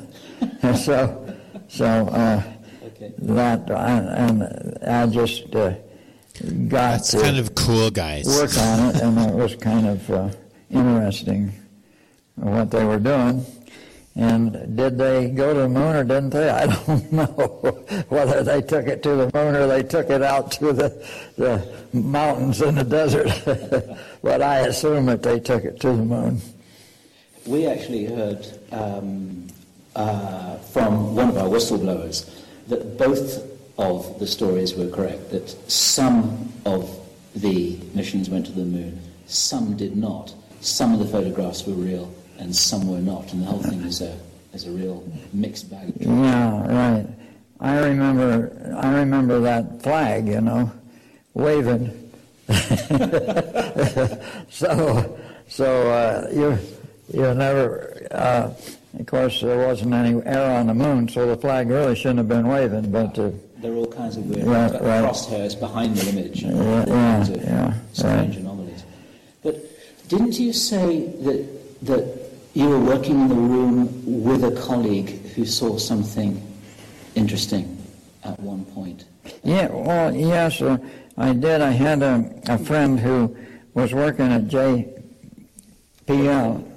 Jet Propulsion Laboratory, which was doing all of the moon uh, work at that time. And he was a, a draftsman, and he, he had, uh, well, he had the right to go into the, the various different uh, secret uh, um, files to get material out for his drafting, whatever it was that he was doing. Because And you had the level of clearance. he had the level of clearance, yeah. And so uh, he uh, he was going through the uh, uh, files one time, and he come upon this photograph, a, a eight by ten photograph that showed that um, the uh, uh, a space station on the backside of the moon. And it Yes. was far enough from the moon that you could see the station, and yet you could see that it was the moon. And and it was uh, pretty obvious to him that it was not the type of construction that that um, uh, that United States would do. In other words, it wasn't the type of construction that JPL would do- because he's familiar with all that. He's he he was designing things along those lines, so he's familiar with what JPL did and didn't do, and and the uh, construction that he saw on the moon was totally foreign to Earth. So he said to you, "Hey Jim, look at what I've just seen. Look what I've got." That's right. He didn't show it to me. He couldn't. He didn't bring it out. He just told me that he he, he told me about it. Uh, explained it at the time. That's a pretty interesting story. Someone should make a movie of your life. that would be, that would be quite a story. You've had several careers in there, haven't you? Well, I don't know how interesting it would be, but uh, uh, it would be very interesting to me. What would be wonderful here? I know there's an enormous story to be told, which you have told before, but for the benefit of people who aren't familiar with your work, can you give a brief summary, if it's possible, of your discovery, if discovery is the right word, of the miracle mineral supplement known all over the world as MMS, what it does, and how it was that you came to develop this? well, um, I uh, was a a uh, gold prospector in South America, and a couple of my men came down with uh, malaria, and so uh, we were quite a ways out in the jungle, and there was uh, no way to get any malaria. All right, so I'm playing this. Um, part of the reason I do this sometimes with my show is that I want to keep a record just in case this this interview is ever lost. I don't think I've ever recorded it, so at least it's recorded here, so that it is here for you know, so that you have the original interview with Project Avalon, which was the 2008 sidekick of Project Camelot, which endures to this day. Kerry Cassidy, which has been on Truth Seeker, which is on the Fringe Radio Network, which we are broadcasting right now live on. So this is the end of my broadcast. So sometimes I will play other people's material just to keep their material because I've noticed that YouTube deletes a lot of material, which I do keep on my Keyblades or uh, Spirit Force YouTube channel. I have a lot of uh, Neville Johnson's material, for example. But right now, we are preserving some of Jim Humble MMS, just maybe the beginning of the interview. This is actually from uh, 2008. So take a listen. Listen to the testimony of how Jim Humble, with his Indiana Jones hat and his nice suit, and his understanding and his experience in NASA and repairing the lunar lander, lander, the, the lunar rover, rather. Listen to Jim Humble talk about how he discovered MMS. We had Drugs, and we had not previously believed that there would be any malaria in that area. So we had no malaria drugs, and I sent a couple of uh, runners off to a local mining operation, but it was going to take them a day to get there and a day to get back, and that's a long time without a malaria drug when you're pretty darn sick, and these guys were really sick. And so I asked them if they would like to try my water purification drops that I had brought along with me. And um, they said they weren't willing to try anything. They were very sick. They had all the symptoms. They were laying in bed and they were um, uh, uh, they had a high fever and they were uh, uh shivering and they uh, had pains in their joints and they had uh, they were nausea. They were throwing up. They had extreme headache. they were just um, in bad shape, and so I give them a. I give each one of them a glass with uh, quite a few drops of uh, the uh, purification uh, um, liquid, and uh, in four hours they were up laughing about how bad they were feeling just a little while before. And they ate uh, dinner that night normally, and they went to work the next morning. And the next day, a couple more of them came down, and the same thing happened they were treated for malaria and in the same way, of course, and uh, they were well. And uh, after that, I traveled through the jungle, and I treated a lot of people in the, in the jungle in South America, which was uh, the country of uh, Guyana. And uh, I became pretty well known in that part of the jungle because I, I treated a lot of people. Uh, it didn't always work at that time. I had uh, had not done any work with it, and so sometimes it didn't work. And so, um, but I still became well known, and and uh, uh finally I went into the city and started treating people in the city, and that uh, wasn't the thing to do. The government stopped me at that time. The government in Guyana? The government in Guyana stopped me because um, several American country, uh, uh, drug companies called down there and said, told him, told them that if they didn't stop the guy that was curing malaria, that they were going to uh, stop shipping uh, drugs to the uh, to the local hospital.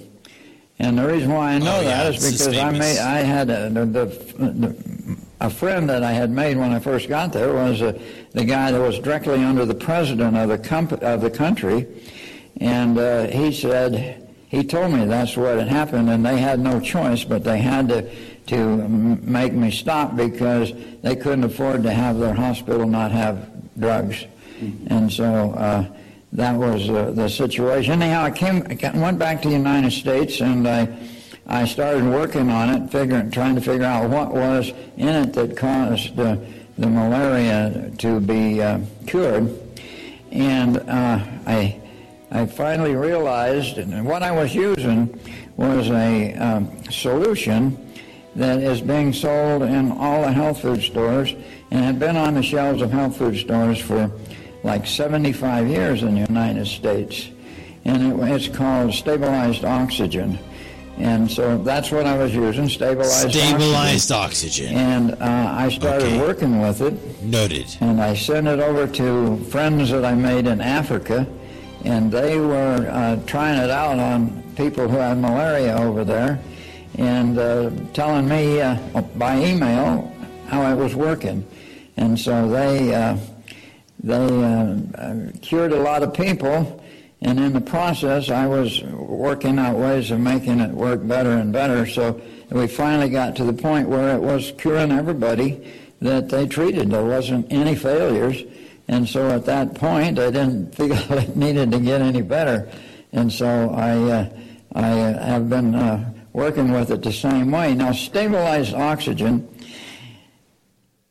has been used, and people have been talking about oxygen and how wonderful it was to have the oxygen and stabilized oxygen. It's been it's been uh, uh, in books and on the internet and so forth. But the fact is, there is no uh, useful oxygen and stabilized oxygen. It's chlorine dioxide is what is available in stabilized oxygen. There is no there is no oxygen that's uh, that's available. So so uh, uh, they have been uh, confused all that time, and it might be one of the reasons why it never got really developed into a a uh, to the point that it would really cure everything that, that, it, that it was treated. However, um, that was uh, the basics of the development of, uh, of miracle mineral supplement of the 21st century. And it was basically what you did then was you figured out a more powerful delivery mechanism of the chlorine dioxide that the stabilized oxygen was delivering in the first place. Yeah, it was a simple thing, although it took me about a year to figure it out. But any good chemist would have probably figured it out in the first day. But but uh, I uh, my chemistry was limited to uh, to um, uh, metallurgy, and so I a lot of chemistry I really didn't understand. So it took me a while to to um, uh, realize what to do to it. But the simplicity of it was is you simply add some uh, vinegar or some uh, Oh yeah, uh, vinegar. uh, lemon juice. And the acid in the vinegar or the lemon juice releases the chlorine dioxide, and that, that is what uh, um, does the work. Chlorine dioxide. Now, chlorine dioxide is not the same as chlorine. And everybody gets really, really afraid of, uh, of um, chlorine dioxide when they hear what it is, but it isn't the same as chlorine at, at all. It doesn't create the, uh, the uh, um, chemicals that chlorine creates in the body. Uh, or in, in water purification systems. Chlorine will create, in most any water purification system, several carcinogenic, uh, uh, you know, cancer-causing uh, chemicals, but um, chlorine dioxide does not. And it's chlorine Wow. dioxide is as different from from uh, chlorine as table salt is different from chlorine. Table salt is sodium chloride, and so it's made from chlorine. So uh, it's they, it's quite different from uh, from uh, chlorine, and uh, it's um, uh, very very effective in the body. Now, I know a little bit about oxygen therapies and hydrogen peroxide in particular. Does it work in a similar way to hydrogen peroxide therapy? Well, it does work in a similar way, but it works in a, um, it is a less powerful oxidizer than hydrogen peroxide. Hydrogen peroxide will oxidize many things that chlorine dioxide will not oxidize, and which sort of makes chlorine dioxide an ideal um, ideal oxidizer for the body. It doesn't have the power to oxidize the healthy cells of the body or the or the beneficial bacteria in the body or the or uh, or a lot of the uh, tissues of the body. So um, uh, while hydrogen peroxide uh, can oxidize a lot of things, chlorine dioxide oxidizes a, a very limited number of things. And, one, and so um, the, limit, it limit it's limited to is, is so ideal. It will only oxidize pathogens.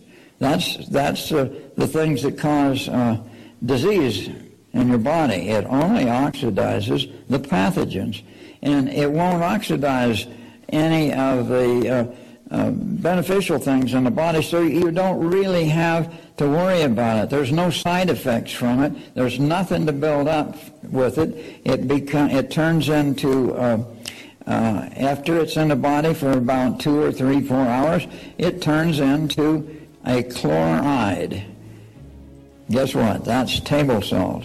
And it turns into such a small amount of chloride that it is not anything that it's uh, that you can worry about. It's maybe two or three grains of table salt from a dose of of, uh, of chlorine dioxide, and that, that's all there is. So so it leaves nothing behind to cause any kind of, of side effects, or nothing to build up to cause side effects.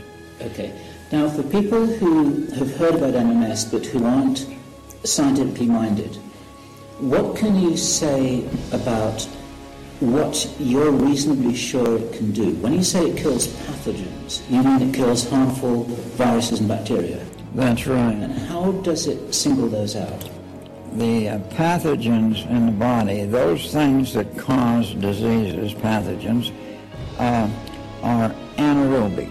Now, you most everybody understands that there's aerobic and anaerobic bacteria in the body, and the the uh, the anaerobic bacteria, anaerobic pathogens, um, anaerobic microorganisms are the are the ones that do the damage. The anaerobic, the aerobic are oxygen-using bacteria, and they are much more powerful. They're much stronger than the disease-causing anaerobic uh, microorganisms.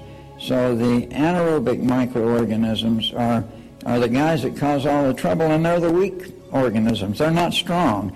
And I, uh, just to give you an example of an idea, most people have been out in the woods and they've seen, they've seen the uh, fungus growing on the trees. Well, that's, that's anaerobic. And you can walk up to the tree and knock the fungus off because it's very weak. It don't have the power that the trees which are using oxygen has. They're, they're strong and, and healthy, but the fungus is very, very weak. And, and it's the same way in your body. The, the, the uh, pathogens that don't use oxygen are very weak. And so when you put the uh, chlorine dioxide in the body, it's a weak oxidizer. So it, it can single out the, the pathogens because it's a weak oxidizer. It only has enough power to oxidize the pathogens. Now, um, it, but one thing about it is, is although it's much weaker oxidizers than the other oxidizers like ozone and hydrogen peroxide, it, although it's much weaker, it has a much greater capacity it can oxidize a lot more. It'll oxidize twice as much as ozone, or two and a half times as much as ozone, but uh, it will, um, but it can't oxidize as many different things as ozone. It can only oxidize a few things, but those few things that it does oxidize, it oxidizes with a great deal of power. It's sort of like a, it's, it's uh, chlorine dioxide is an explosive not only in large quantities where it'll blow your building apart, but it's explosive in small quantities. To those things that can oxidize, it's explosive, and it will it will do that. And so, while I'm mentioning that, I just will mention to you that the way it kills a pathogen is it blows a hole in the skin. Now, the normal um, antibiotic that you take, that antibiotic has to be has to be um, built just for the particular pathogen it's going to kill because it has to go inside and it has to it has to make the nucleus quit working properly. But chlorine dioxide blows a hole in the side and it because it blows a hole in the side that there's no possibility of any pathogen ever developing a resistance to chlorine dioxide.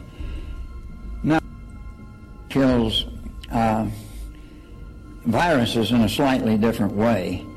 Instead of uh, instead of that method, and, and instead of going in and trying to kill the nucleus of the virus, it prevents the formation of the virus, special virus proteins.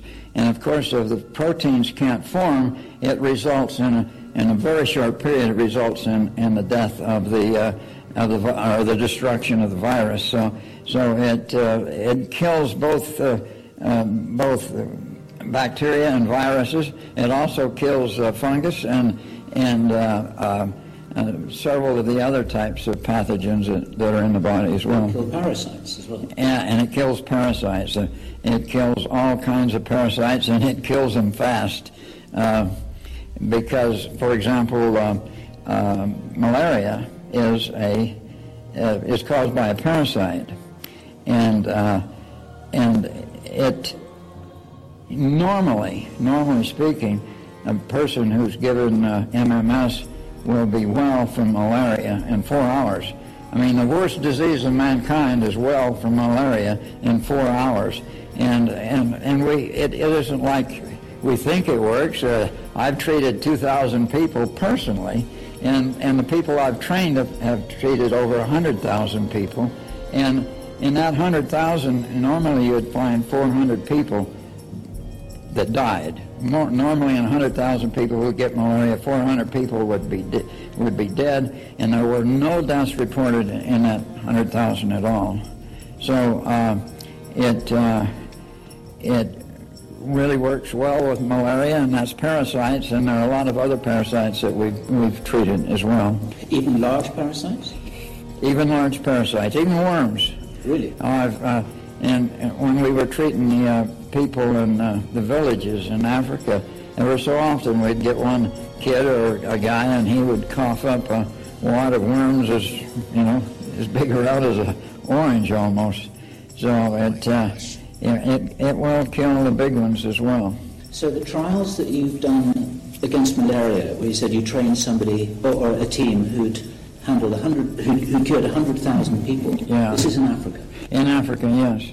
Whereabouts in? Well, it was in, in both uh, Kenya and in uh, Uganda, uh, and uh, some missionary, uh, large missionary operation in, in, Kenya and Uganda. And then there's then there was guys who who I um, give the material to and MMS to, and they they went to.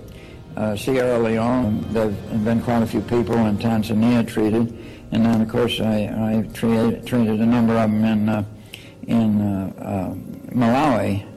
Um, all these countries are in Africa if you, if you don't recognize them. And what happens in those countries when word starts to spread that a scourge like malaria is getting handled so easily? Well, usually a lot of other people come in, uh, but uh, unfortunately, things happen that that sort of uh, slow things down. One one thing happened is a couple of missionaries decided I was evil, and uh, so they told all the missionaries in the area that I was evil, and and and so that sort of slowed things down. They actually quit using the MMS, and so. The people who wanted to be treated didn't didn't get treated because you were a threat to the power structure. And maybe that was it. I don't know. They just decided. Uh, actually, what happened is uh, one of the nurses come to me. She had a lot of pain in her hand, and yes. and I I just uh, I I just put my hand on her her hand, and I said, uh, "Can you feel feel my fingers?" You know. And she said, Yeah. And I said, Feel my fingers. And I said it about three times. And she said, Oh, the pain's going away. I can feel it tingling, you know. And this, this uh, uh, missionary come running over and said, "Stop that! Stop it! Stop it!" And and and she, I don't know, she decided that I was evil. And that implies that you've actually got healing hands to some degree, do you think? you? Well, uh, no, but I developed a technique for uh, for healing by touch. I call it touch healing, and the basic theory of it, touch healing, is is that your brain controls all the healing in your body, and uh, and so if you can increase the communication between the brain and the area that's bad, it will heal faster. And it can heal in, in minutes sometimes, not always, but it often can. And uh, um, somewhat, little bit like Reiki, but not really. and uh, the idea is, is as, as you develop a pain in your wrist, the, the brain don't like the pain, so it starts turning off the communication. And the worse the pain gets, the least communication. And so now if you can get that communication going better, the, the, the pain will heal faster. It, it works pretty good. And what response have you had from the orthodox medical establishment? Because the statistics sound pretty impressive here. Well, it depends on where you're at. In in the United States, the the, um, the medical establishment there is, is pretty much uh, uh, against uh, MMS. I, I was I, I had I had a a, a millionaire who had um, uh, was willing to put up enough money to treat the entire country of Haiti. And uh, so I went there with the idea of uh, doing that, and uh, I tried to communicate with the people there, and I and, and I talked to all of the uh, all of the missionaries there, and every one of them was connected with a doctor in the United States, and in every case, the they called a doctor in the United States, and he says, "Don't have anything to do with it." So Wow. they they were quite a few of them were enthused about doing it, but when their doctor told them not to, they didn't have any. So so the medical establishment in the United States uh, for the last couple of years ha- have uh, not been very uh, uh, receptive to it. But on the other hand, I'm in uh, I'm in Mexico now, and and and and there the doctors have been helping me. I have a, a, a nonprofit civil association was formed, and and uh, a number of doctors have put their names to it, and. Uh, uh, we've started um, doing clinical trials for uh, AIDS and uh, and uh, um, hepatitis C and cancer, and uh, those trials have been going pretty good. And uh, and uh, we have the guy who does the uh, uh, who, who's head of the prison system there. He's also helping us. So we've we've had. Uh, uh, and the uh, local hospital has agreed to uh, to give us uh, 300 uh, blood tests uh, for free, and so we have uh, uh, and uh, and we've been out to treat the local Indians and the various tribes near there, and and uh, it, it's gone much better in Mexico than it's gone than it went in the United States. Although there's a lot of uh, uh, bottles of MMS being sold in the United States. There's at least 15,000 bottles a month being sold in the United States right now. Now, are you allowed to say here on camera that MMS will cure cancer? Sure. I can say it. MMS will cure cancer. And, uh, uh, uh, that's a wonderful thing for a lot of people to hear. Um, what statistics have you got on that realistically for people who might literally feel they've got their lives at stake here? um, Is there a good chance? there's a good chance, uh, in my opinion. And it, you know, I've I've uh, I've um, you know, treated uh, a few hundred people in Mexico. Some of them were uh, cancer patients.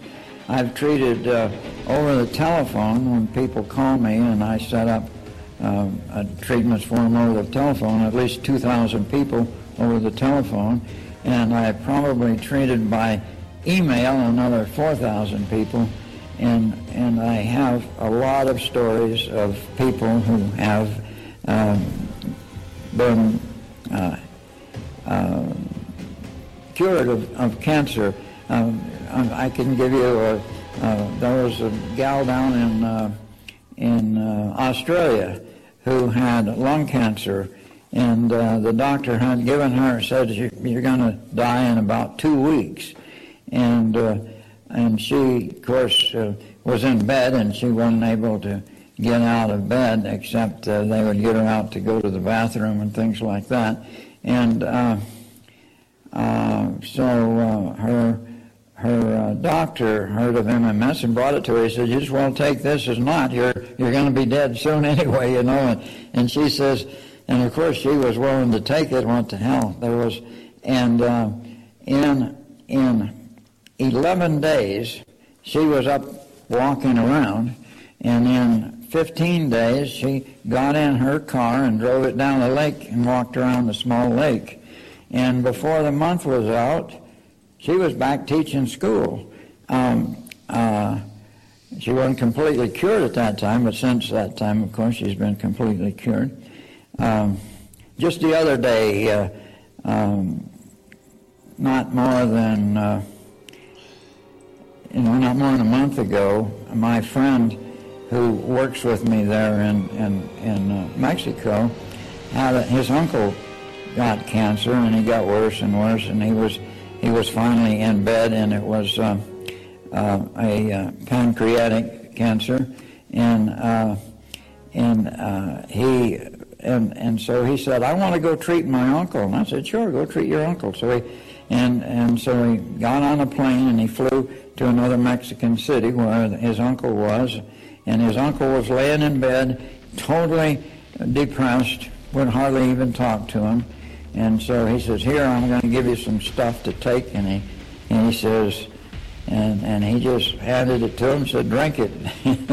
and, and then he, he, he, he did a, a whole protocol that we have, which is putting uh, the, um, putting the uh, MMS on the outside of the skin and uh, uh, several other things. And by the next morning, the next morning he got up out of uh, bed and walked around a bit.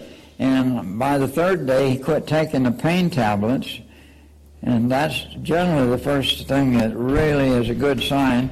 And most always, almost always happens with cancer patients is within two or three days they quit taking the pain tablets. And, and, uh, and so she, he quit taking the pain tablets. And by the end of the week, he was talking about going back to work.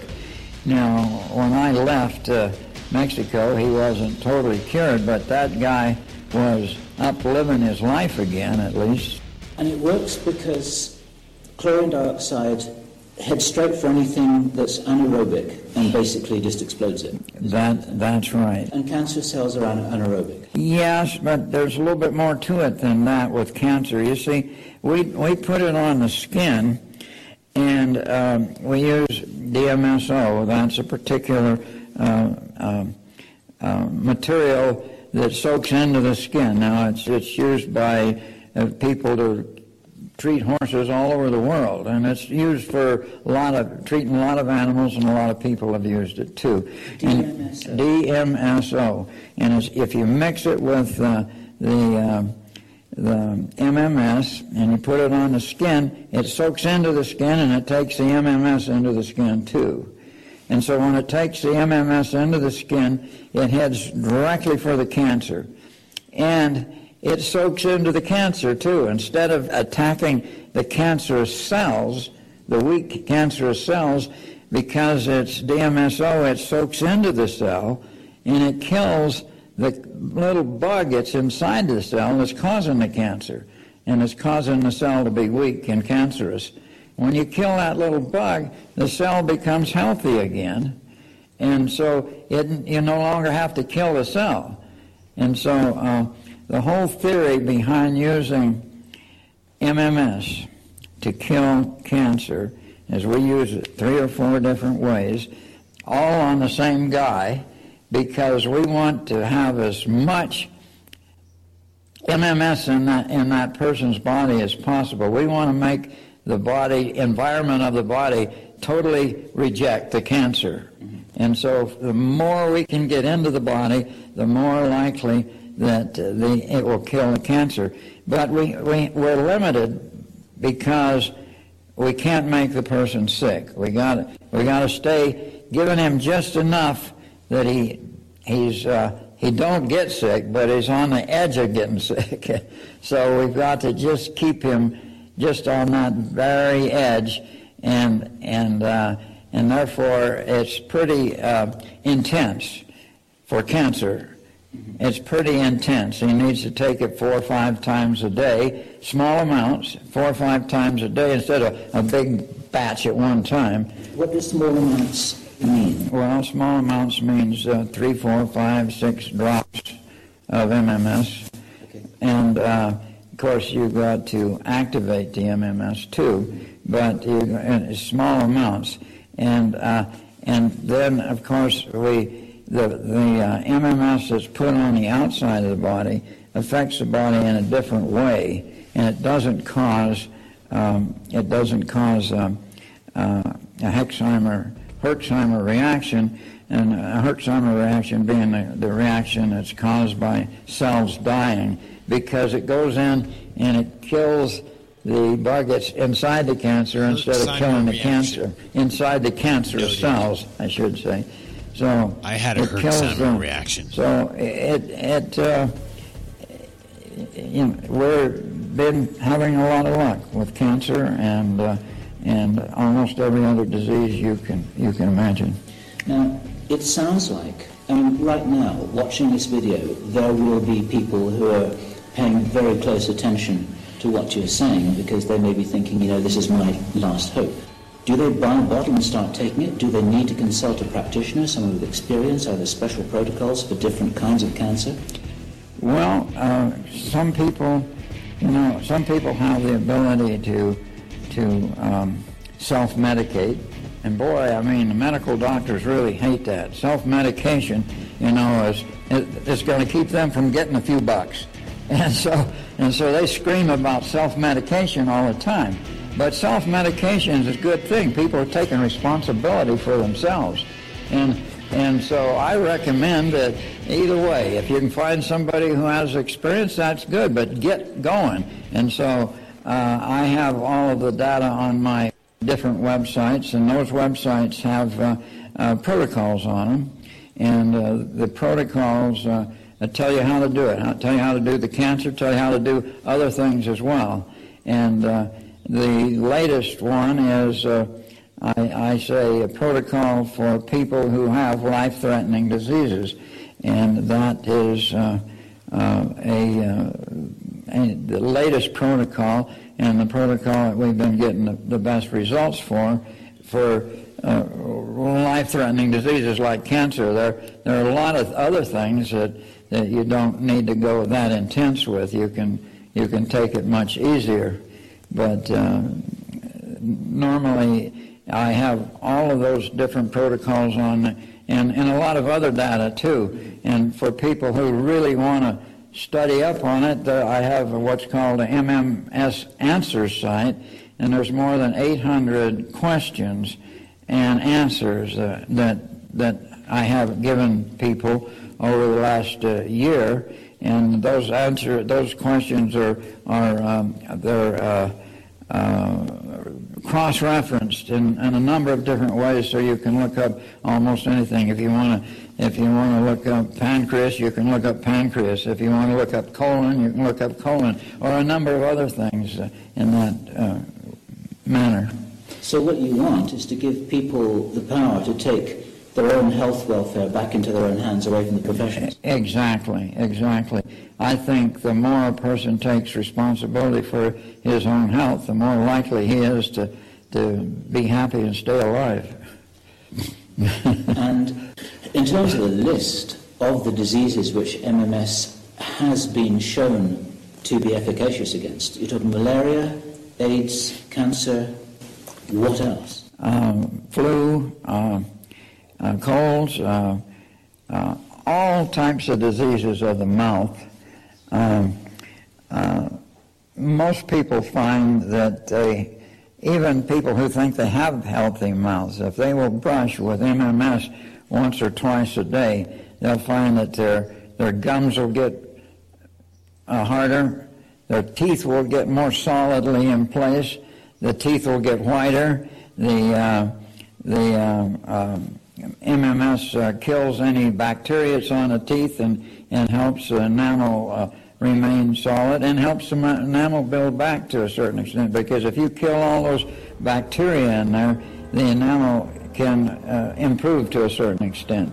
And uh, uh, I, all kinds of people who've had uh, terrible, terrible diseases of the mouth and I'm including abscess teeth, including abscess teeth. Now, I was for a long time I was pretty much convinced that if the tooth abscessed from the inside, you couldn't get MMS into it, and therefore you couldn't cure it if it was abscessed from the inside. But the fact of the matter is, is uh, one of my uh, guys said, "Hey, I'm going to try that DMSO and see if it'll soak in."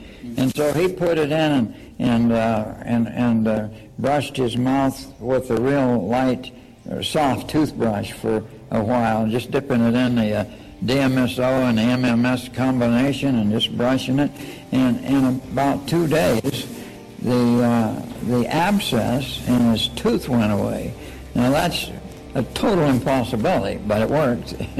and and so it uh, it does really great things with with uh, all. Uh, I mean, I've had lots and lots of people call me and tell me that they that their mouth was in terrible shape and and uh, and tell me how it had Im- improved to to uh, normal or even better than what you consider normal. So uh, it it really works well with fixing the mouth up. Now, there are two modern day plagues that could spread, so we are told. One is tuberculosis, and the other one is avian flu, if it comes to anything. Mm-hmm. Would you have reason to suspect that MMS could work against both of those? Well, I, I sure would. Uh, the uh, avian flu, of course, uh, uh you know, there's been an entire multi billions of people on this earth. There's only been 300 cases of avian flu, and those guys that got the, that um, was in places it was highly susceptible to it. The chances of it ever happening is very, very slim. Although uh, our the president uh, uh, Bush uh, thinks been talking about how he expects it to to happen, you know, and, and there's a lot of people talking about uh, in the drug cartels They're talking about how it's going to be, it's just going to happen sooner or later. It's got to happen, but uh, they just don't know how soon it's going to happen, but they know it's going to happen. Well, there's some people who think it's been weaponized. Uh, that's right. There are some people that think that it's been weaponized, but but um, uh, I think that the, the flu that's been the most dangerous was the 1917 flu. It killed 50 million people, and they've gotten that one back too. So they they they re, reconstructed it from uh, people who were buried up in the uh, uh, up in Alaska who had the flu, and they were buried in uh, in ice, and they've been in ice all these years. And but um, uh, I think it uh, MMS kills any flu that I've seen so far, and it's just a pathogen, and and uh, so it, it should be able to kill that flu as well. And so the best way is to keep a bottle of MMS on your shelf. is there anything you can say about your own vision for the next few years? Because this has been a staggering story. This started in Guyana how many years ago? In 1997 in Guyana. So what's that? Uh, ten years now. So in a decade, it's now a worldwide phenomenon. Yes. You see it on every on every discussion board, on every internet forum, and people are talking about it. People are writing to us about it. The alternative health community is abuzz with this. What's next? Where is this going to go? What are your personal plans?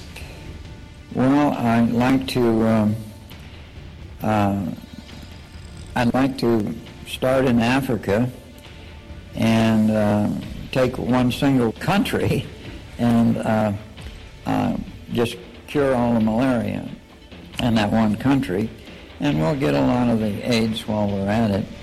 Of course, AIDS is a much more complex uh, disease and much harder to handle than uh, than malaria, but uh, I think that we have some protocols, ways of using MMS that will um, probably work on uh, AIDS. It, so far, we've had good luck. And you have a country in mind? Uh, well, I, yeah, I have the country of Malawi in mind. It may not be that country, but uh, that m- country would be a good one because I've already talked to all of the. Uh, um, I did talk to all of the um, uh, people in the government there. They were all very uh, helpful. They all uh, um, uh, were happy to see me. They were happy for me to be treating their people. They, they, there was no uh, governmental um, uh, problems at all. They uh, even uh, they had a malaria department in the government, and and that department was happy to uh, um, uh, work with me. So. Uh, I'd like to go somewhere like I'd like to go there just because it would be easy to uh, to to get things going without uh, a lot of uh, getting permission and, and, and problems. That would be the main thing. Is there any possibility that you could get scientific studies written up in, in the scientific journals? Uh, yes, there's a possibility, but I, I've discouraged that. I have, I've had chances. People have asked me if I wanted to do that, and and uh, and I have discouraged it because we have been a grassroots movement from the very beginning. We've been very successful in being a grassroots movement. And when I say grassroots, I mean below the government's radar. They haven't they haven't been aware of us, and uh, and uh, I have one of my friends check with um, uh, the FDA the other day. He went in and and he went to the the third man in in control in the FDA and and asked him about MMS. What did they think about it? And and and the guy said, "Well, that's just uh, crap." He said, "We don't worry about things like that." He said, uh, "We have these multi-million dollar corporations that are that are furnishing uh, um, uh, herbs that are uh, replacing some of the drugs, and we have a lot of we don't have enough money to control them. He says, why are we going to worry about some little guy down there in the in the uh, street selling MMS? So so they aren't aware of what MMS will do. They're not aware of what's happening, and I want so to leave smart. it that way. I don't want the the governments and the various different uh, drug companies finding out about it. I've had chances to go on national newspapers and, and, and one or two chances to go on national TV, and I've always uh, um, uh, rejected it, although I've, I'm happy to go on the internet, and I've had a lot of different internet uh, um, uh, attention, but I don't want, I didn't want to get it spread out so much that the government's going to get their hand in it because you know what they do they they stop they stop whatever they can so I, I'm, I, I'm I've been avoiding that eventually it's going to come though eventually we're going to have to uh, to let uh, the the news is going to get out and but uh, I'm going just to try wait to as long as I sabotage can and on destroy that. everything, though. And you've heard one or two stories of people who've come up against the powers that be and suffered a little bit for that, haven't you? I've heard of a lot of stories. One of my uh, a guy that I know pretty well was trying to sell, um, was selling a, a salve that uh, affected cancer. And it actually is is um, called uh, Indian herb and it's been sold for 70 years and it's and the lady who's, who sells it has like 3,000 letters from people who've had cancer cured and uh, he was selling this on the internet and and as soon as the uh, uh, uh the FDA heard about it uh, they they uh, come out and they confiscated his house and his car and his Yeah, and his whole, whole business and his bank account. They got everything, and and they put him in jail, and then they kept him uh, from from talking to his lawyer by moving him from from uh, jail to jail, so that he couldn't. Um, get to talk to his lawyer, and then after six months, they finally charged him. They moved him around for six months, and then after six months, they finally charged him, and they. Uh, uh, and when he said not guilty, the judge says, "Wait a minute," says, "Let's go to my chambers." And so the judge took him into his chambers, and he said, "He said, you got a choice. He said, either you plead guilty and go to jail for three years, or we'll I'll make sure you go to jail for 20 years." And his lawyer wasn't there, and he didn't know what to do, so he went ahead and pleaded guilty. Went to jail for three years, and uh, he got out of out of jail a, a couple of years ago, and now he's down in South America. He don't want anything more to do with the the U.S. But uh, um, uh, I had another friend who was uh, that I know. He's he's become a friend because. Uh, he, he knows what I'm doing. But he was in Africa curing malaria, and the, uh, as, uh, people, representatives from the drug companies, told him to stop. And he's, uh, he wasn't going to stop. He was going to continue to cure malaria. And one night when he went home, well, he didn't go home. He went to his hotel room and he opened the door, and a bomb went off and it blew both of his legs off. Didn't kill him.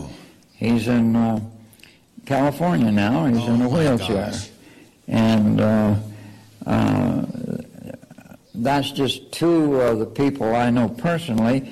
Then the a lot of the older guys, like uh, a guy named Koch back in 1917, cured cancer, and he he uh, his material was sold to many hundreds of doctors and more than a hundred thousand people were cured of cancer before the FDA finally stopped him.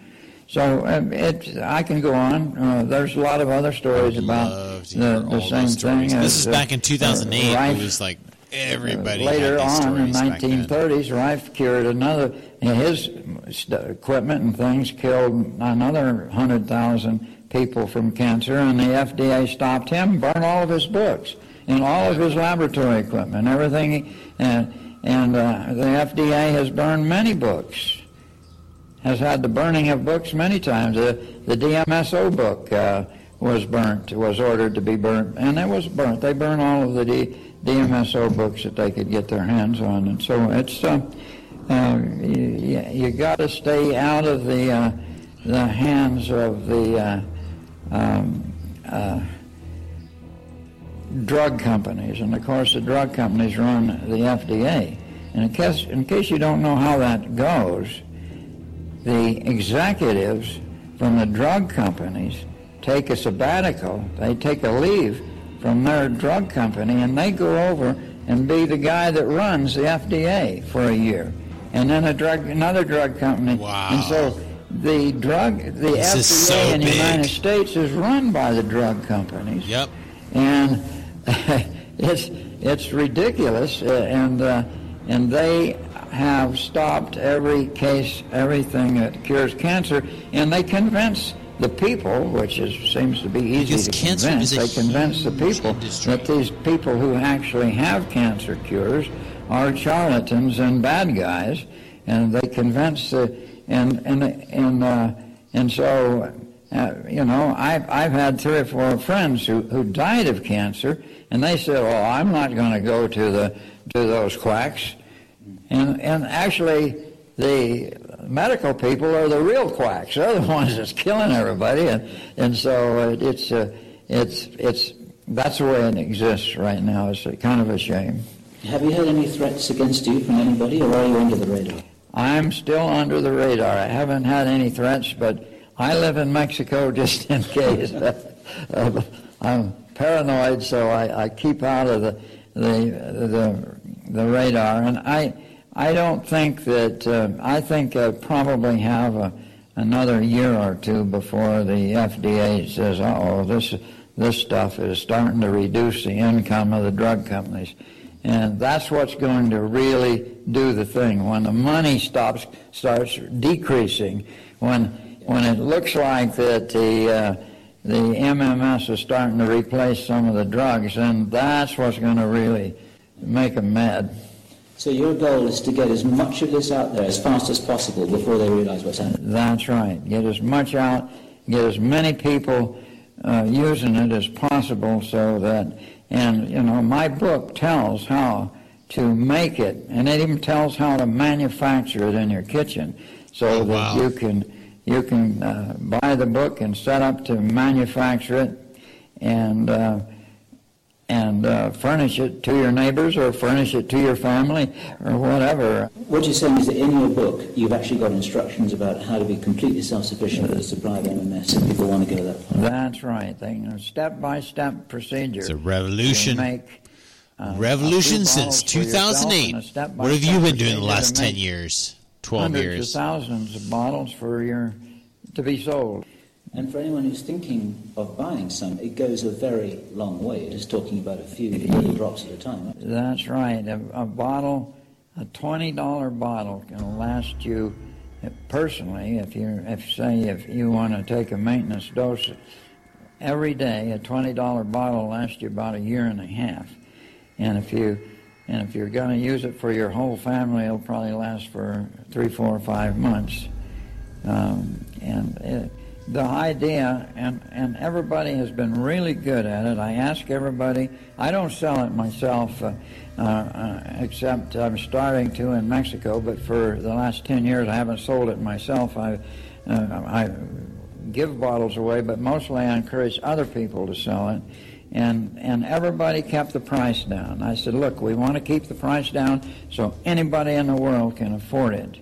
And, and they all That is so. so far are humanitarian it's so type people, legitimate. and they're all manufacturing and selling it for the same price, which is twenty dollars a bottle. I don't care whether it's in Germany or, or South Africa or Australia or the United States or Mexico. It's twenty dollars a bottle, and that's less than a penny a dose.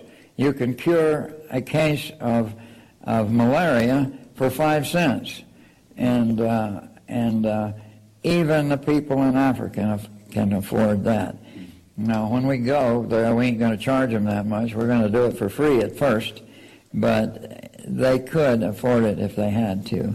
What's your spiritual and philosophical backdrop that's taken you through all these extraordinary years that you've enjoyed? Well, I like to believe that I'm a highly spiritual guy, but not religious. I'm Very uh, interesting. I appreciate that And, yeah, okay, all right. And, and so um, I believe that, um, that, uh, um, that the more spiritual a person is, and the more he looks into doing things that he knows is right to do, the more power he has. And I believe that in the whole uh, movement towards a better um, uh, health uh, movement or a better movement towards uh, making people well who are sick, uh, which is totally against what the medical people are doing nowadays. But I believe that the more people work towards right things, the more power they have. And, uh, and because uh, if they're really doing what they know is right, they aren't, going to have any uh, guilt. They aren't buried in everybody's mind somewhere if he's doing wrong, if he's fleecing people of their money, if he's if he's causing people to die, somewhere deep inside there he knows that he's doing wrong. And if he knows that, he loses more power as time goes on. And I think that that's happening on earth today. Now, I think that as as those drug companies cause more and more deaths, and as the uh, FDA causes more and more deaths and more and more people, that they are slowly losing their power, and not nearly as fast as we'd like, but they are losing their power. And I think that the the alternate medicine movement is slowly gaining power, Yeah, and the people in it are becoming more powerful. And uh, it's happening to me. What's happening to me, to a certain extent, is people are showing up, showing up to talk to me about uh, powerful things, and I'm not free to discuss most of them, but I think that we are on the edge of a paradigm change in the in the healing industry, and uh, I think that uh, Healing industry. uh, that paradigm change will will happen in the next uh, very few years. It won't be a long time, and that will help us into a paradigm change in the brutality of man against man. And I don't know how long that change will take. That that change may take uh, 50 to a, a couple of hundred years, but it's changing, and it it never has changed for hundreds of thousands of years. There has been no change in the brutality of man against man. I mean, they talk about Jesus and they talk about Mohammed and they talk about all of these wonderful people that have come before, and there are hundreds of them really, and they've all talked, taught love, and they've all talked about these wonderful things, and there's been no change in the paradigm of brutality of man, and I think that uh, that the those of us now are beginning to come together. Now, we're beginning to come together in communication, not necessarily gathering in one place, but in communication. People are talking to me from all over the world, and uh, other people, like uh, this uh, group here, that's, um, that we're having a congress here about uh, uh, alternate medicine and that sort of thing. And I just was to another congress in Mexico City, and, and congresses are happened all over, and they're talking about alternate medicine. And these things weren't happening um, 20 years ago. Very few of them was happening even 10 years ago. But believe me, we're, we're going into a, a paradigm shift. It's coming slowly, but it's going to happen. And it's going to be, happen because there are a lot of people on earth now that are beginning to do what they know is right. I would say that, that, was, that this shift has started. is a We're shift. starting to see it in our own It's lifetime. very We're prevalent privileged today. to be here at this time. That's right. I, I, I yeah, I feel exactly the same way, and um, and I think that, um, and to, to carry it a little bit further than that, I think that in the past, many millions of years or thousands of years, or that many of us, that there was a group of us who agreed to be here and to work on this particular paradigm shift. And I'm one of those too. See, and so, and so there, uh, and and I'm meeting a lot of them. I mean, you're not just a lot of people are, are calling me on the phone and saying, saying, hey, I remember when we when we agreed to be here, you know, and things like that. Sure, it's a big so, rendezvous. So right, and so, and so. Uh, uh, we are doing what we know is right, and we're so much more powerful than those guys out there that are screwing people over and causing deaths and causing suffering and pain and all that that that they don't have a chance. It's, they've lost. They just don't know it.